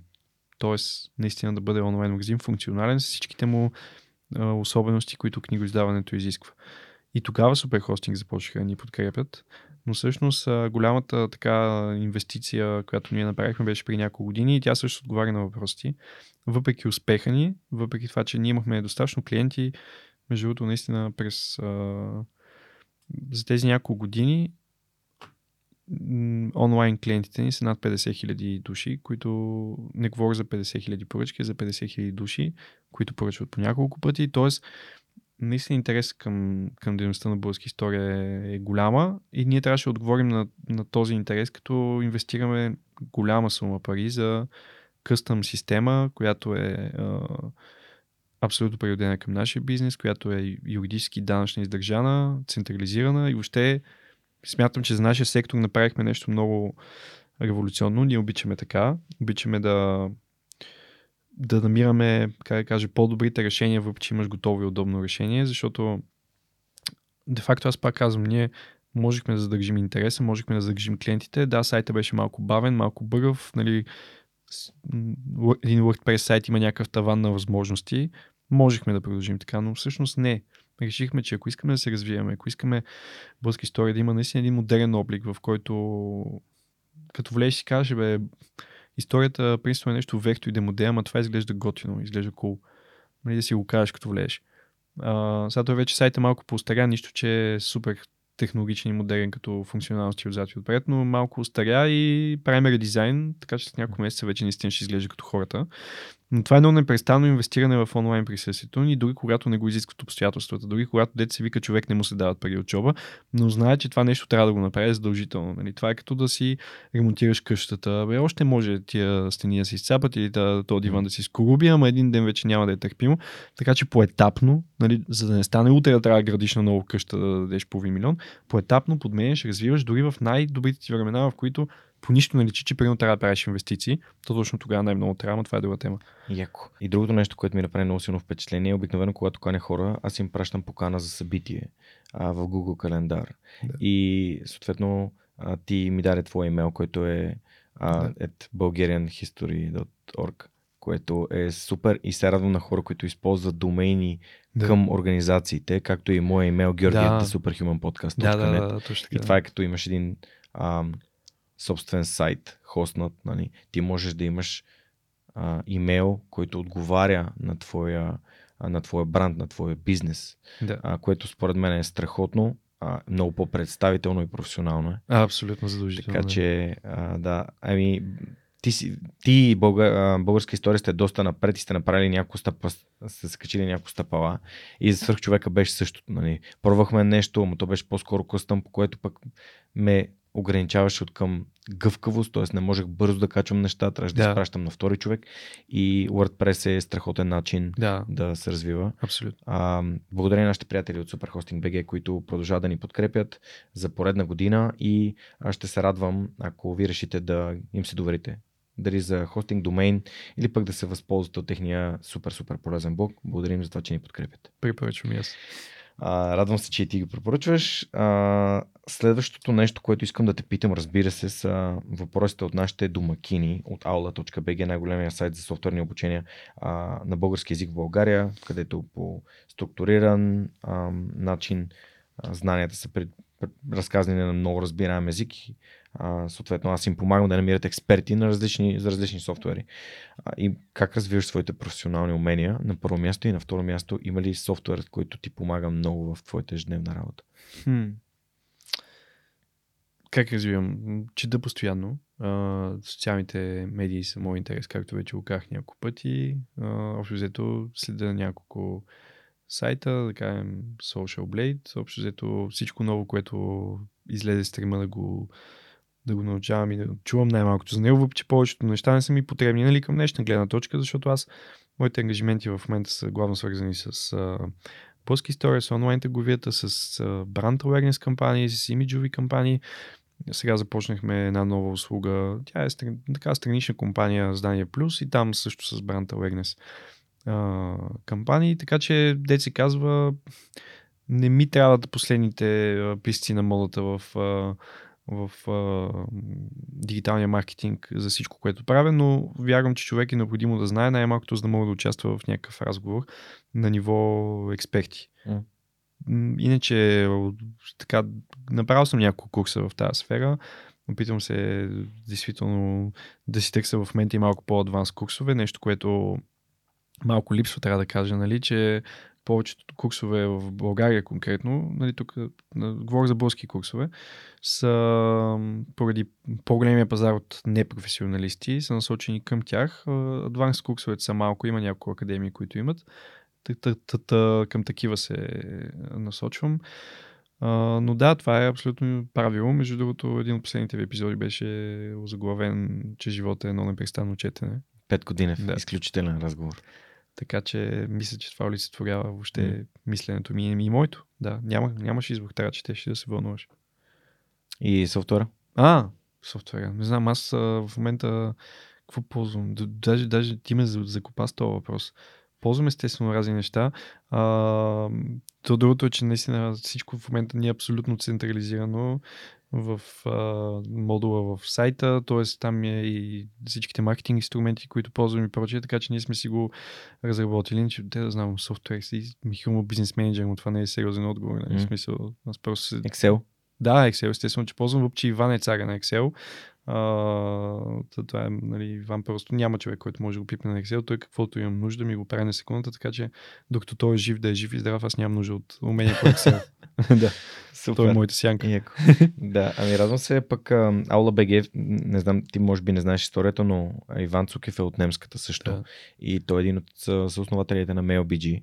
Впоследствие създава Да. да. Аула БГ като място, където хората могат да придобиват умения за различни софтуери на български язик. Да. И то в много кратки видеа. Тоест много, по много лесен а, начин могат да изграждат навици. А и той е създател и на системата Приятел за цели, което аз супер много харесвам. Между другото, да, абсолютно искрено е, че нашия офис имаше абонаменти и ще има. Тоест в Да. момента има малко промеждутък, който нямаме за ОБГ. Мисъл за Супер. редакторите ни, за Excel, за Word. Точно именно, да, смисъл. Изключително полезна платформа. Много яко, много се радвам. И хората, които ни слушат и гледат, могат да вземат а, 20 безплатни урока от софтуера по избор, за да придобият представа, тъй като има уроци от Photoshop до, до Blender, така че се радвам, ако можем да им бъдем полезни. А, преди някой епизода ми гостува и Диана Цоневска-Неткова. Тя е всъщност производителя на тези шу- шумоизолационни панели, А, А, да, в, а, как се казваш компанията? а, Децибел. Да, четох за тях капитал, между другото. Да, аз четох тази статия в Децибел, а, статия в Капитал и всъщност не да ми я препрати. Каза, виж, виж, тези хора правят нещо толкова Да, яко аз съм супер впечатлен. Ще Да. гледам епизода. на световно ниво. Много, много интересен разговор имахме с нея а, също. Та, ам, тя така ме помоля да питам моите гости дали срещат проблем в концентрацията или при съня а, вследствие на шум. Аз държа изключително много на съня си. Даже вчера с съпругата ми това говорихме. Тя вика, може да има всякакви вредни навици. Обаче знам, че ти, ако не си вземеш 8 часа, не си на себе си и не го допускаш. И така наистина аз, ако трябва да стана в 6, лягам в 10 и нямам мърдане от това нещо. Мгм. Много държа на съня. Смятам, че той е задължителен, есенциален за това в човек да, да живее нормално. А, за съжаление, откакто сме млади родители, шума е проблем. и не мисля, че децибел биха ни били полезни в това отношение, тъй като да, между другото, наистина би било чудесно, ако мога да шумоизолирам децата си, но понякога те просто имат нужда от нас.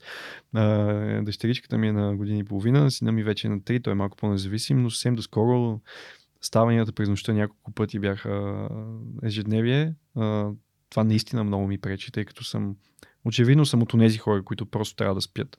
Има хора, които без да преувеличават и без да се правят неинтересни, са им достатъчни 5 часа. Но аз не съм от тях. А, което разбира се има своите минуси.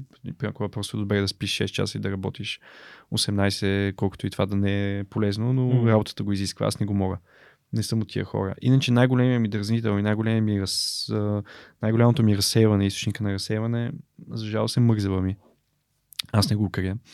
А, нали, всеки, всеки, когато чуе някой предприемач да говори, той ще ви каже 100% фокус, никакъв мързел, ставаш сутрин, ставаш 6, тичаш, после решаваш а, купчето на Рубик, а, после правиш кръстословица, всичко трябва да се тренира. Не, не, аз съм страшно мързелив.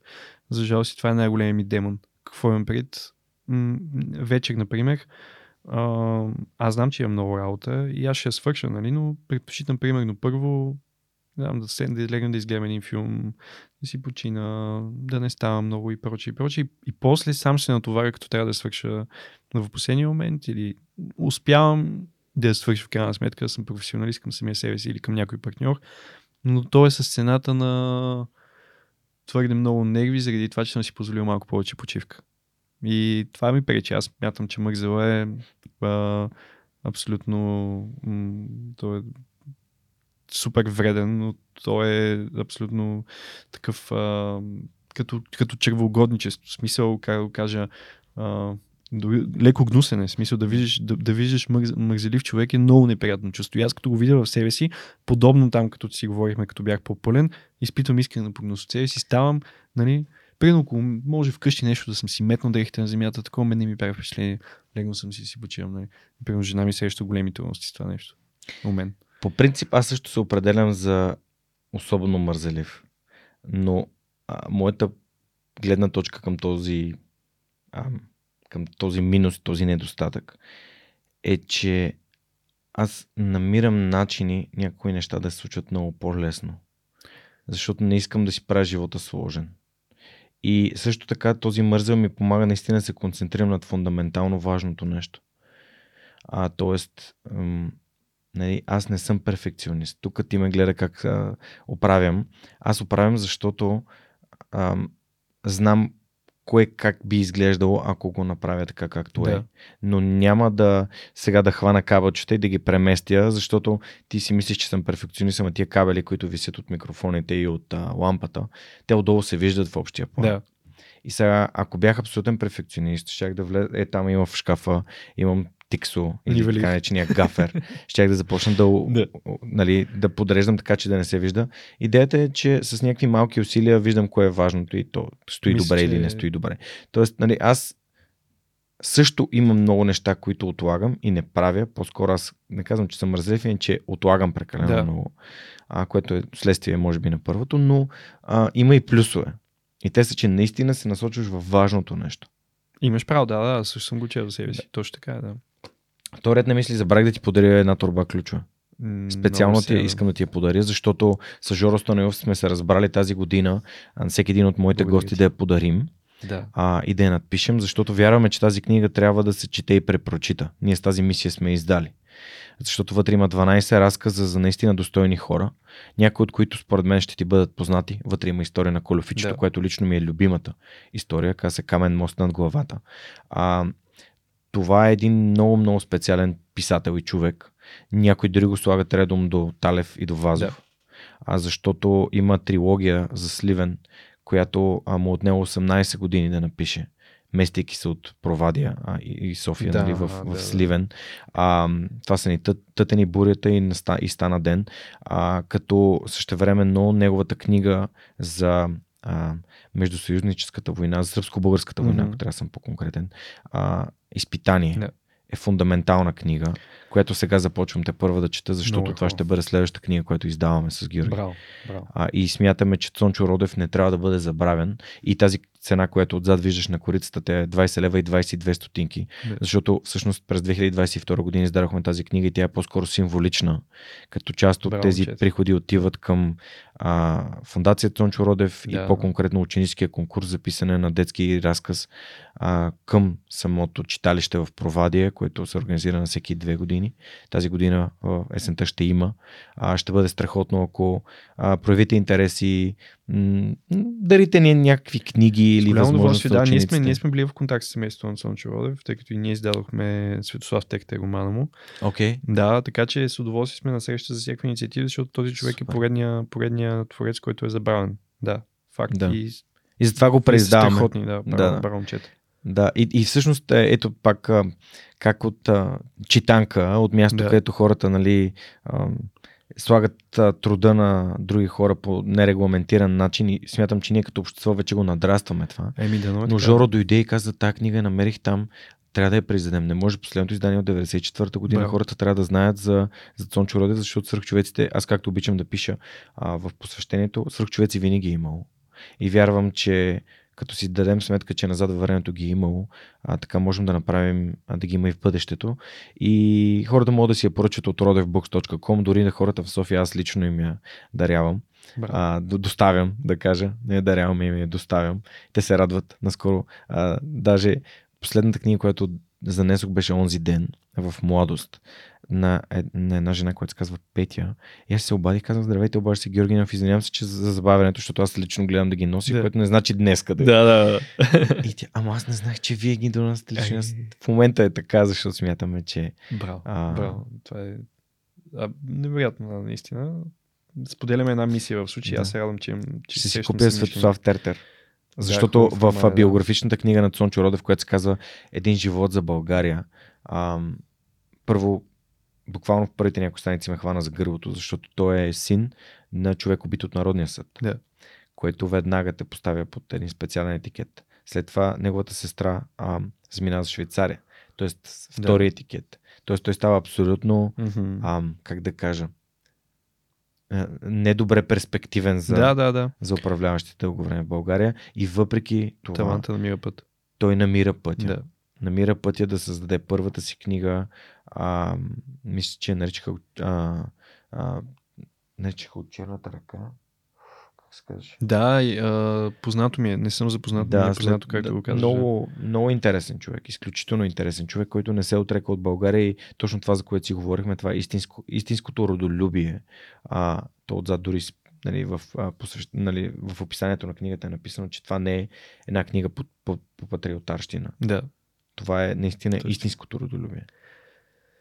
Достоинството, ценностите, а, човеколюбието, помощта, начина по който а, хората в а, Сливен се отнасят към турците, които остават М. след като М. Османската империя а, така е изтласкана с а, много така, жертви от от България и тези хора, които остават да живеят тук и как ги приемат местните. Има много неща, които могат да бъдат научени и за мое огромно щастие Power of BG като организация поръчаха към 150 книги, 50 от които отидоха в Лондон за българи предприемачи, а, а 100 бяха раздадени всички членове на Power of BG. Благодаря на Васил Терзиев и защо на Тодор Гигилев, на цялата организация Power of BG, че направиха, разпознаха силата на тази книга. И знам, че в твоите ръце а, ще бъде на, на, на мястото си. Благодаря ти, Георги, наистина. Много впечатлен от това. А, супер. Не знаех за Светослав Тертер, тя е посочена в биографията му, така че ще, да, да, ще да, си купя, ще си Хубав исторически ще роман, без съмнение. Добре. А, следващото нещо, което съм си отбелязал да те попитам, всъщност е за, за книгоиздаването. Някои човек са ми гостували, дори детския писател Цвета Белчева, която е част от обществото на свръхчовекът. Да. Как се случва книгоиздаването в България? Много хора казват, ами то е лесно, намираш си издателство, те а, ти помагат, напечатват тия, прати редакция, странират тия, да. а, дизайнер ти прави корицата и след това я а, дистрибутират в книжарници, в онлайн магазини и така нататък. И накрая обаче остават ни между 5 и 10% за автора. То е интересно, че толкова остават и за издателя, ако всичко е както трябва. А, имам преди да го няма този момент в началото на разговора, като порочна практика, за който споделих. Защото ти много открито каза за порочната Да. практика и знам, че ще споделиш как, Да, как ами- случва бизнеса. А, сега, важно е да се подчертая, че ние нямаме много опит с преводните книги. Имаме Мгм. няколко преводни книги. Тоест Да имаме... кажем за български книги. Окей, за български книги. Да, а, стандартният авторски процент в България е 15%, Мгм. възможно и 10%, възможно и в много редки случаи малко повече, ако сметнем, че автора сам по себе си ще е причината изцяло за продаването на книгата. Тоест да го кажа така, не знам условията на Георги Господинов, но ако аз бях негов издател, той нямаше да е на 15%, а на повече. Нали? А, Оттам насетне, така много важно е, и това не е работа въобще на читателите да го знаят, имам преди да се замислят за него и е напълно нормално от тяхна перспектива да си мислят тия мастити издатели, нали? Защо една книга струва 2 лева за печат, пък я продават за 20. Първо, за жалост, от известно време насам печата е повече от 2 лева, тъй като а, може би хората знаят, е, така е, инфлационните процеси се отразиха изключително негативно върху цената на хартията. Тя скочи двойно, отиде към тройно имахме един период наистина, в който съществуването на въобще на, на, на книгата според мен беше рисковано тази гледна точка, защото а, издателите или трябваше да слагат цена на книгите 30 лева, или да продават с много, много малка наценка. Говоря в, тук в разгара малко след COVID, нали, преди година. Сега се поуспокоих, слава богу, нещата.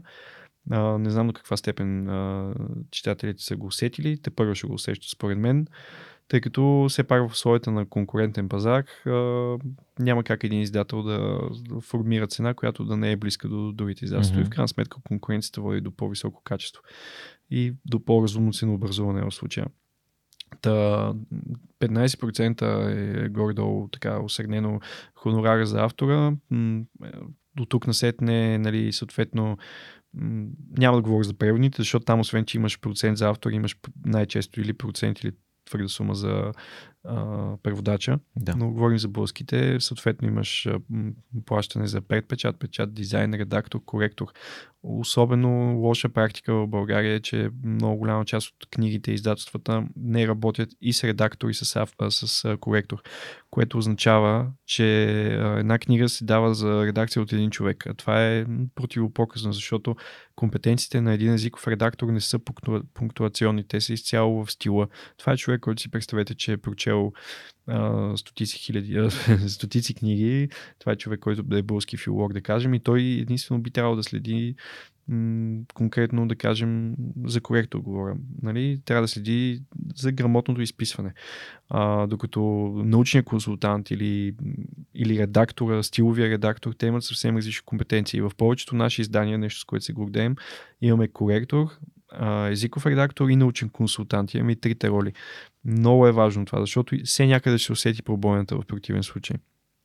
Може да е грамотно написана книгата, просто автора да си личи, че не е имал този усет към думите, а защото, повярвайте ми, един добър автор, един добър писател не на всяка цена, първата му чернова е шедьовър.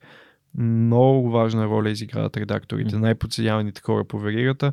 те най-често дори, особено що се касае до съвременни автори, те по-скоро виждат потенциала в автора, въпреки на умението му да пише понякога. Тоест, той има нюх, той има някакво отношение към сюжета, окей, пише сносно, но резултатът не е това, което той е способен на него, а той е колективен акт.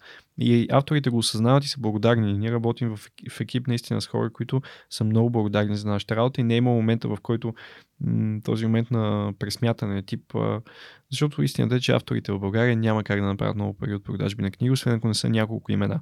Нали, всички ги знаем. А, и освен ако не е някакъв книга феномен, примерно някой влогър да издаде книга и той в момента е на върха на гера на вълната, продава 10-15 хиляди бройки, да, може да направи 100 хиляди. Нали. Но, но, но говорим за нормалния автор, който продава няколко хиляди бройки, най-много, нали, няма как да се замогне, няма как това да е работата му. Докато за нас издателите това е работата. Така че аз съм благодарен, че не е имал този момент, който някой автор си каже, аз тук съм причината тази книга да има, защото тия печелбари mm-hmm. да печелят на гърба ми. А, така, казах за авския процент, казах за печата, който mm. действително е много вариращ според пазарните условия. И тук едно от най-важните така, явления в веригата са книжарниците. Старите издатели са ми разказвали, че в началото на 90-те, когато влиза свободната економика в България, свободния пазар, процента, който книжарниците са взимали от издателствата е бил от сорта на 10, 15, 20%. В момента той е между 40 и 50, което а, Половината. въпреки прекрасните отношения с книжарниците и с по-големите, които работим добре, и те, може би, те не го знаят, разбира се, защото никой в тяхното положение не би имал против, но това е голям процент. Това е несправедливо голям процент понякога. Нали? Защото, м- тук ще бъда напълно откровен, в голяма част от търговските взаимоотношения с други, а, с други категории стоки и с супермаркетите, когато говорим за такъв процент, има момент, в който търговецът поема риска. Какво означава това? Ако ще купувам, ако ще купувам книга, ако ще купувам някаква стока с 50% отстъпка, mm-hmm. аз трябва да поема риск. Тоест да купя 10 000 броя от нея и аз да намирам как да ги продавам. Mm-hmm. В книгоиздаването и в търговията с книги няма такъв момент. Те се дават на консигнация. Mm-hmm. Тоест ти от една страна даваш на 40%, от друга страна даваш 500 бройки и те могат ти върнат 450. Какво правиш? Оправи се. Никакъв риск. Така че сложен е пазара, абсолютно не ги опреквам, но това и тези пазарни условия са причината ние да се стремим да реализираме голяма част от продукцията си сами. Да сме активни, mm. да сме добри в маркетинга, постоянно да се развиваме, защото онлайн търговията, въобще и възможностите, които интернет ни даде, м- до голяма степен понякога елиминират посредника и ти позволяват ти да стигаш директно до крайния клиент. Така че, когато наистина пазарът ти сервира лимонада, нали, спия. В смисъл, няма какво да правиш. Развивай се. А, следващия въпрос, който съм си записал да ти задам е във връзка с училищата, в които вие вече сте били. Както ти казах, от епизода с Траян Траянов ми дойде идеята да обикалям българските училища, да разказвам за свръхчовека. Дори сега в края на април ще бъда във Варна, в Добрич и в Тутракан. Супер. А, което е, може би, последното ми ходене за тази учебна година. Успях да отида в Благоевград. Успях да отида в Правец два пъти. Един път тук там. Успях да отида в Нови Искър. Успях да отида в Стара Загора. Успях да отида в Карнобат. В Бургас. А, за мен е наистина истинско щастие да разказвам на учениците за моята среща с хора като теб. И да вярвам, че ако те чуят по-рано за свръхчовекът и тук намерят някой, който ги води напред като добър пример и вече прави това, за което те мечтаят, а, за тях това, за което ти сподели и аз съм го чувствал в гимназията, периода, в който аз сега къде, си, къде отивам, каква е посоката, какво искам да правя, а, се скъсява значително, защото и ти можеш е много по-силно от ти можеш. Да. Тоест, и ти може, значи някой вече оттъпкал пътеката, това е правилно, мога да му опише, да го питам, да ми даде насоки, като образование, като стаж, като всичко. Това си го крада директно като мисъл. И ти можеш. Много е добро, да. И ти можеш е много по-властяващо от ти М. можеш, защото ти можеш е много а, един вид ам, напомпващо, а и ти можеш е, ето виж, някой го направи. Да, Това е it's толкова... not a big deal. И, абсолютно не е, не е голямата работа да, М. да, да опиташ. И, и какво толкова, ако, ако разбереш, че не е твоето, толкова по-добре, защото знаеш кое не е твоето нещо. Та, има ли някакви ключови уроци, които ти си си взел? Тъй като аз старая да ходя при, основно при ученици от гимназиален Да. курс, защото смятам, Правилно. че те са точно в Точно този момент на ага, ага. Точно така, Йоги. Това е най-ключовото. Защото да, мога да отидеш в детската градина или първи, втори клас, това няма да има никакво значение. М. Трябва да правим нещата ефективно. А, извиняй, прекъснахте, да. Не, не. Просто исках да ти споделя за, ам, за, за моите наблюдения и съответно да те питам какви са уроците, които ти си взел и кои са добрите практики, които и аз мога да използвам, така че наистина, използвайки силата на, на интернет, аз искам да виждам свърх човека и българска история в трендинг на YouTube. Да, Тоест на най-популярните видеа да са свързани с а, увеличаване на, на образованието, на грамотността, на вдъхновението, на, на потенциал, показане на потенциал и, и провокирането му в хората, които са на пътя да дойдат и да седнат тук. И са на пътя да направят тяхната версия на българска история в тяхната поле на да, да. интерес. Е, Ще разделя отговора на две. Да. Пър, първата част ще бъде, а, че ако ти днес спреш да правиш подкаста, това няма да е такава загуба за обществото, в сравнение с това, ако днес спреш да посещаваш училище. Мгм. Защото в момента хората, които ни гледат, голяма част от тях са формирани личности. Да, предполагам някой в момента стои в офиса, работи нещо и ни слуша. И това ще му е приятно. Но това няма да промени по никакъв начин живота му, няма да продиктува бъдещите му решения. Най-много да го вдъхнови. Временно. Докато при децата това е съвсем различно. Наша отговорността като общество и като възрастни да се грижим за всяко едно дете, все едно е нашето дете. Най-просто казано, като за глупаци, някой ден тези деца ще ни плащат пенсиите. В наш интерес е обществото ни да бъде силно и да се развива. М. Затова инициативата за посещение на училищата винаги ще ми остане любима, защото дори едно детенце от тия 50, които са ме гледали, и половината от тях вероятно са ме гледали с празни погледи и са им бил досаден, какъв е то тук сега. М. Това няма никакво значение, ако едно дете е успяло да се запари. Само едно. То ще е правилното дете, бе. То утре ще измисли нещо и то ще постигне голямата промяна, ще го гледаме в новините. Значи аз съм имал някакво леко отражение върху него. Така че, моля те, не спирай за грам, дори да се обезкуражиш от всичко. Нали, не, че си такъв човек, но това просто да ти иллюстрирам с този силен пример. Спри си подкаста, спри всичко, но не спирай никога да ходя в училище. И аз съм си го казал за мен. Каквото и да стане, докато ме канят, дори да съм закъсал ужасно много към време, ще, ще опитаме да ходим и ще го правим. Докато сме атрактивни, децата искат да ни гледат. Защото аз започнах с това подкаст. Обществото ни има хроничен, остър, хроничен и остър нужда от добрите примери. Нали. М- дадох и този пример за чеченеца и Емили, нали? М. А, но той не е случайен. Аз ти трудно ще бъдем в тренинга в YouTube. Влизали сме веднъж два, ние с шипка, примерно. Нали? Няма значение. Супер. Това няма значение. Трудно ще бъдем и то това въобще не е българска характеристика на обществото и на интересите му. По принцип целият свят нали, обича да гледа серии, обича да гледа глупости. Вие вижте най-касовите филми в кината. Нали? Аз ги- мисля, онен ден гледах примерно Джон Уик 4, аз супер много скефа на Джон Уик поредицата. Но какво е Джон Уик и Джон Уик 4? Джон Уик 4 имаш 700 убийства, единствено едни хора се бият, гърмят се, няма почти никаква дълбочина, има хубав диалог между другото, нали, като киноман го, е, го отчитам, но какво е това? Дълбок филм ли е?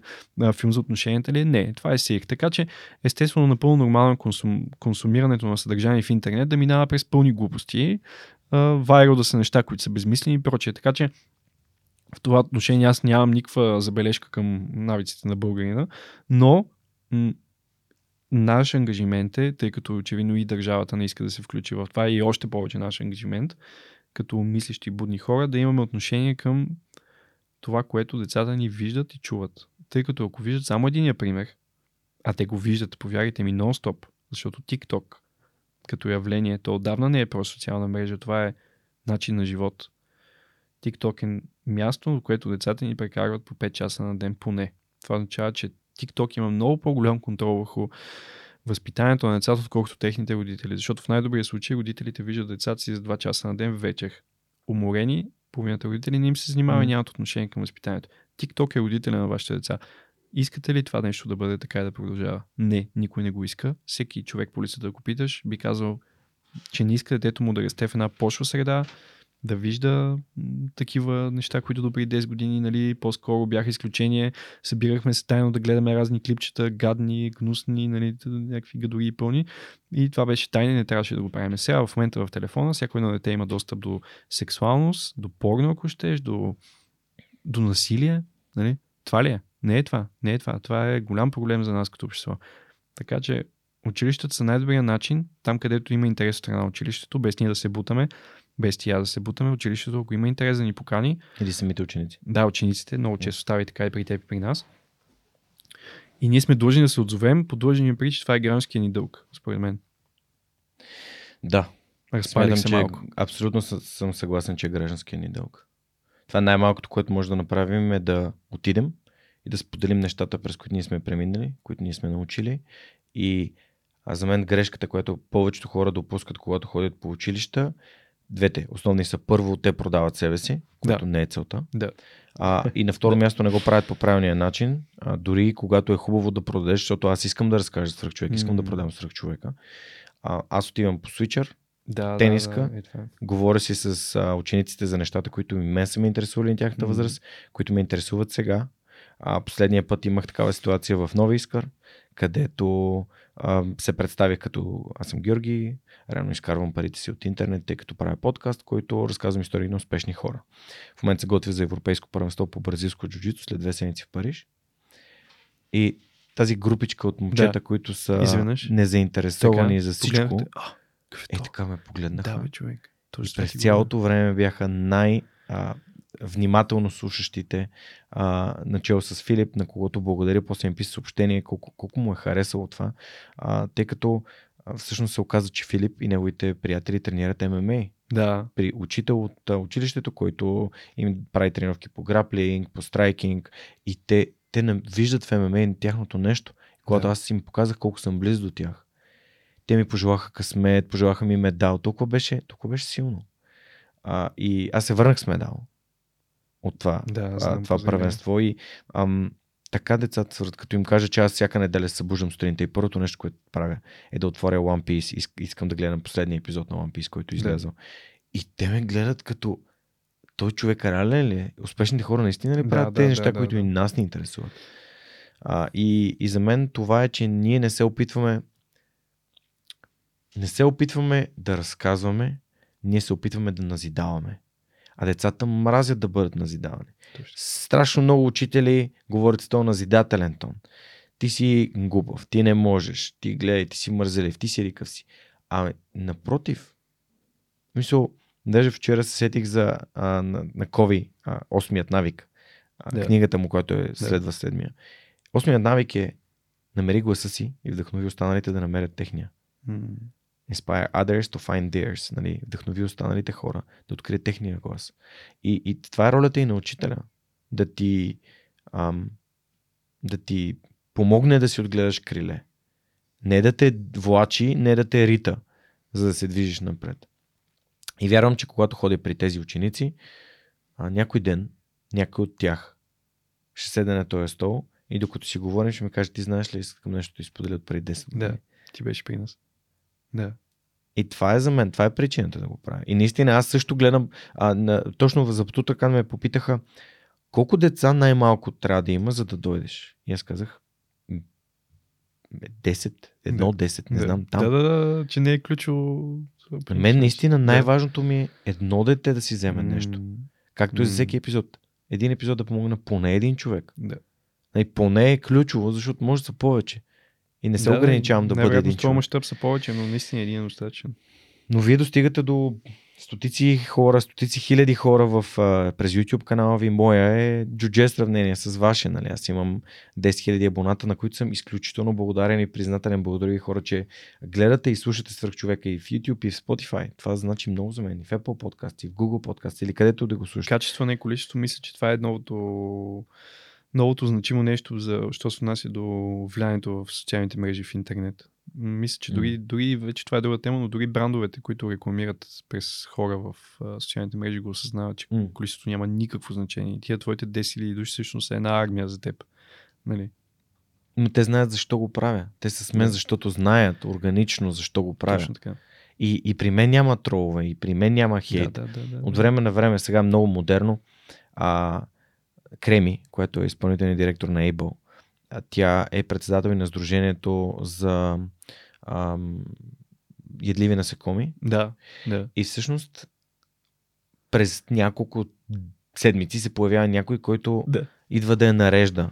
А, Защото едва ли не е ужасно, нали, как ще ни сложат там в лично. хра... в Е, да. храната, нали, И Е, не, няма да ям буби е забавно като явление, но, а, но да обиждаш някой човек и да му се включиш такова, това вече е абсолютно. Да, да, иначе, но- иначе аз обичам всякакви такива мемета и движения, нали, просто да напишеш някъде. да, да да си говорих с, с някой наскоро на темата с а, прино, брашното от штурци и той Да. каза, виж, няма проблем. Мисля, няма никакъв проблем. Реално погледнато спрямо цената на брашно от штурци и нормалното брашно, цената е 50 пъти по-голяма. Никой няма да се прецака да ни сложи в Да. храната Да. нещо, което е много по-скъпо, отколкото. Е, Това е някакъв супер да, такъв... да, разбрахте да. Примерно, ам, не, никой не е казал, че това ще се случва нали, масово. Да. А, ние, ние сме, науката ни е довела до това за последните 200 години си увеличиме толкова много продължителността на живота. Отидете в Google, Мгм. напишете средна продължителност на живота за последните 200 години и ще видите от средата на 19 век как една, да. една права, буквално Абсолютен то е тая да. права, която се движи е така нагоре. Да. А, и от средна продължителност на живота около 30-35 години сме стигнали до 80 години, М. а, което е нали, следствие на науката и как науката, изследвайки нещата, които са около нас, ни е правила по... М- да, живота да. по-лесен. Да, науката е фундаментална за това нещо. Да умисли планетата Земя, че живеем до 80 между другото. Е, това не да, добре за жалост, това си има, всяко нещо си има Да. плюсове и минуси. Да. Абсолютно. Добре, а в, тем, в темата кого да, кого да поканя съм си написал да те попитам. Ти познаваш много хора. Ти познаваш много качествени а, и хора, които познават историята и хора, които имат много вдъхновяващ пример. И тук като а, ме освети на тема полковник Серафимов, например. А, кои са хората, които според теб трябва да поканя в подкаст? Ти знаеш какво правя, разбираш какво правя, подкрепяш това, което Да, правя. да. А, ти изброи голяма част от тези, които бих ти препоръчал. Не знам ти какво ще правиш скоро. Надявам се да има нови вдъхновящи хора в България, Да. защото си поканят толкова много. да има, Но има. слава богу има. Така че аз ще кажа някой, ти ще ми кажеш дали са гостували. Добре. А, единият е журналиста Георги Милков. Аз не го познавам лично. Познавам го. Били сме веднъж в едно предаване. Поздравихме книга. се. Да, поздравихме се веднъж, не се познаваме обаче. Така че не го препоръчвам заради това, че ми е приятел. Напротив, а, това е един невероятно еродиран човек. Да започнем от там. Олицетворява журналистиката така, както аз я представям, с задълбочение, с, с човекът подхожда с задълбочено съзнание, да изследва въпроса до край. Това е най-големият специалист в България, според мен лично Мгм. По Близък изток, по а, Централна Азия, ако щеш, Африка и прочее. Последната му книга История от ръчния багаж. Да. Да.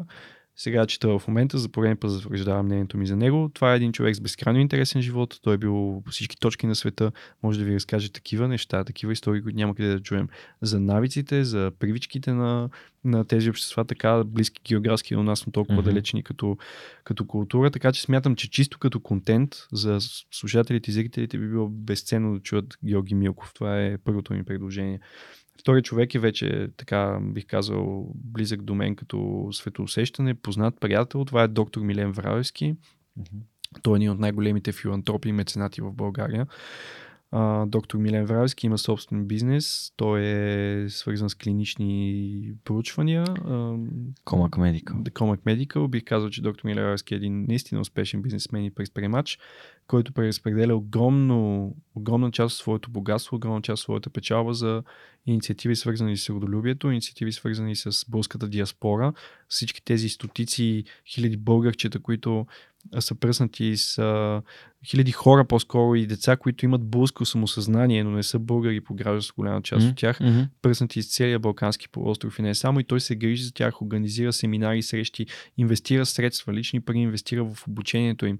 Голяма част от тези деца идват в България благодарение на отношението, което те са а, получили от Фундация Българска памет на Милен Вравевски. Така че този човек е направил една истинска държава в държавата от гледна точка на това, че той из- иззел функциите на държавата и действително помага и е полезен. Така че това, което човек може да научи от него е как наистина да живеем достойно и ефективно, според мен. Помагал ни и на нас и въобще е страхотен човек. Супер. Благодаря ти за тези препоръки. Ам, определено ще, ще ги разглеждам в дълбочина. А, защото това е най-лесният начин да си намирам гости на подкаста, като каня Да. хора да ми кажат кои са хората, които тя ги вдъхновяват. Добре, и за финал, а, ние доста си говорихме за ценности, без да използваме думата ценности. Да. Говорихме си за това какво правим за другите, а, как правим нещата безвъзмезно, за да можем да, да бъдем от полза, да бъдем от помощ, дали за учениците, дали за хората, които наистина искат да почерпят знание. То се личи, че го правим от сърце. И то и, личи си, защото хората го виждат. Някой влиза в свърх човек и си казва, леле, това сигурно някакви мега напомпаните, измислените хора. Да. И като затвори и като свърши разговор си казва, но този човек е най-обикновеният човек на света и к- колко, колко така ам, искрено и автентично и непринудено разказваше за своя живот.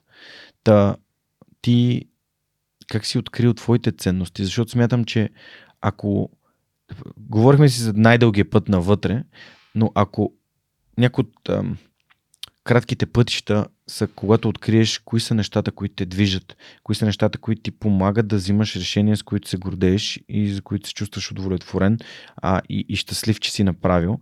А ценностите, именно познавайки кои са нещата, които са ценни на теб и са ти на сърцето, определено веднага събират точките в перспектива. И спираш да гледаш навсякъде и казваш, «А, аз не мога да работя с такава компания, защото Не. те нямат ценностите, които аз искам. Аз не мога да работя с този човек, защото ам, той няма ценностите, които на мен са ми важни и така нататък. Ами, до голяма степен говорихме за тази тема, но сега за накрая да обобщим, да, а, трудно човек стига до този катарзис. И няма как да е другояче. Трудно се стига до истински важните решения в живота, трудно се стига до избистряне на истински ценните неща за теб. А, отне много време и много падане от моя страна и много лични провали и неуспехи, за да стигна до там да знам какво е това нещо, което ме прави щастлив. То е на първо място семейството и го казвам с цяла, целият смисъл на тази дума. Нищо извън семейството няма значение. Всичко друго е преходно. Всеки път, когато мислите, че а, задачата в работата ви или следващия грандиозен проект, с който ще промените света, а, е най-важното нещо за вас, то живота идва и ви показва, че това няма никакво значение. Че утре, ако ти спреш да бъдеш какъвто и да е, примерно ти си инженер химик, ти си актьор, ама най-великият, ти си брат Пит. Ако утре нещо случи с теб, това няма никакво значение за никой. Малко ще поскърбят, но други ден започва живота си сам по себе си да си върви по своите правила. Това не въжи за семейството обаче. Всеки миг прекаран с семейството е единственото смислено нещо, което човек може да направи за себе си, ако можем да ги степенуваме. Това е единственото смислено нещо. Откакто се родиха моите деца, тотално перспективата ми за живота се промени. А, вече чувствам първо, че чувствам двойно повече енергия да се развивам и да работя, но в името на семейството. Това е нещо, което използвам все повече напоследък. А, понякога, не знам, действително работя в името на семейството си, така го чувствам. Не мога да го обясна. Понякога, когато дори не работя с желание, си казвам, аз това трябва да го направя като глава на това семейство. Естествено, всичко има своя предел и всяка граница. Не винаги то е, целта оправдава средствата е абсолютно грешно и не трябва да се спазва, така че не съм готов на всичко за семейството, но ако трябва да назова едно нещо една ценност, това е семейството и така наречените семейни ценности, между другото, които много се експлуатират като тематика и то от а, такива субекти, които се опитват да покарат определени политики и прочее. И се говори семейни ценности, тук все едно ние хората, хората станали да ги, да, ги, да ги отвърлят и прочее. Смятам, че всеки българин има отношение към семейството си. И това трябва да е точно така. Аз това много харесвам в нашето общество. Близостта вътре в семействата. Да, също време пък всеки български род има някакви, да кажем, имотни проблеми вътре, с които се скарали половината, но, но някакси близостта между брати, сестри, майки, бащи, деца, тук е име, е много приятна и топла, като я наблюдавам. Така че съм много щастлив, че съм българин в това отношение. Замислете се, наистина има други общества, в които а, съществува хлад, съществува дистанция вътре в семействата, хората не могат да са близки, не могат да бъдат себе си. Смятам, че дори от а, здравословна гледна точка това е много хубаво за нас като общество тук. Южнашките народи, не е само българския народ, но, но е така. Марио, много ти благодаря а, за тези три часа в изпълнение наистина с смисъл и съдържание. Ти дойде тук, седна и каза, аз за повече от час не си представям как ще стане. Аз ти казах, никога не мога да извадиш 3 часа от мен. И наистина съм възхитен, че го направиш, защото аз съм темерут. Аз съм много ми е неудобно да говоря за неща извън работата ми и тук ти от мен е абсолютен експоз, както се казва, експожър. Не е всичко, си казах. Бл- Благодаря ти много. А, благодаря ти за това, че слушаш свърх човека. Абсолютно. И това за мен значи много. Ам, За финала, знаеш, въпросът е как според теб да направим България едно по-хубаво място, едно по-щастливо място, едно по-добро място. Като започнем от себе си. Мисля, че това би казал друго в друг контекст, но разговор беше такъв. Да започнем от себе си, да оправим собствената си къщичка и тогава да мислим да градим човек. Това е нали, известната пирамида на Маслово. Но човек, ако сам себе си не е успял да да се почувства щастлив, най-просто казано, няма как да бъде полезен на другите. Да помислим всички ние, кое е това нещо, което ни прави щастливи. И оттам насетне, когато човек е щастлив, той няма друг избор, освен да заразява другите себе си, иначе почва пак да бъде нещастен. Така че mm. България има нужда от хора, които са наясно със себе си, които са професионалисти. Както казва моя приятел Иван, България няма нужда от герои днес от професионалисти. Mm. Това е нещо, което аз си го взех като реплика и то е така. Наистина от хора отдадени, които са наясно какво правят и са наясно със себе си. За финал, а, искам да ти благодаря за това, че връщаш интереса към, към историята, към фактологичната история. Имам един грях. Имам един подарък вкъщи. Непобедимата конница, а. която започна да чета. Но истина много трудно ми вървеше спрях е, някъде. Трудно е, не сме, не сме го отричали. А, благодаря ти за това, че пишете такива книги а, и ги издавате. А, че преиздавате такива книги. И че търсите тези герои като ам, полковник Серафимов, а за когото пишете като а, ето както каза и за цар Петър. А... Да. Да, и, и Уия Як дадох пример за него, не успяхме да разкажем, но да, да, опитваме се наистина. Това за мен е много важно, защото тези хора наистина са били свърхчовеци и са дали живота си за, за другите. А да. последствие ние сега берем плодовете на, на това или пък а, малко ли но живеем в срам, че не правим достатъчно за да... Абсолютно. А, но желанието е важно и едни малки действия могат да ни изведат много далече, така че вие с Иван го потвърждавате. Поздрави на твоя партньор Иван. Щастлив съм, че си намерил такъв ам, ам, човек, с когото заедно толкова дълго да, да, да градите нещо от нищо. Буквално от нищо благодаря. нещо. Така че поздравления. Уважаеми слушатели и зрители, благодаря ви, че бяхте с поредния епизод на Свръхчовекът с Георги Ненов, в който ми гостува един от основателите на българска история, а именно Марио Мишев. Благодаря за това, че Последните три часа бяхме заедно, чухте за неговата история, чухте неговата свръхчовешка история. И знаете, че ако искате да подкрепите свръхчовекът, най-лесният начин да го направите е просто като споделите това съдържание с хора, на които то би било ценно, полезно или вдъхновяващо. Може да ни подкрепите, като станете част от обществото на свръхчовекът, като отидете на сайта и в горния десен ъгъл има едно бутонче, което гласи Подкрепи ни. Така подкрепяте фундация Свръхчовекът с Георги Ненов. Присъединявате се към нашето общество, помагате ми да обикалям училища в България напълно безвъзмезно за всички ученици и студенти а, и разбира се за всички училища неща и правите това, което правим тук с Монката и целият екип на Свърхчовека възможно. Това беше всичко от нас за тази седмица. Очаквайте ни следващия вторник в любимата ви платформа за гледане и слушане на подкасти, където Свърхчовекът с Георгиянов ще ви разкаже още една история, която вдъхновява. До скоро!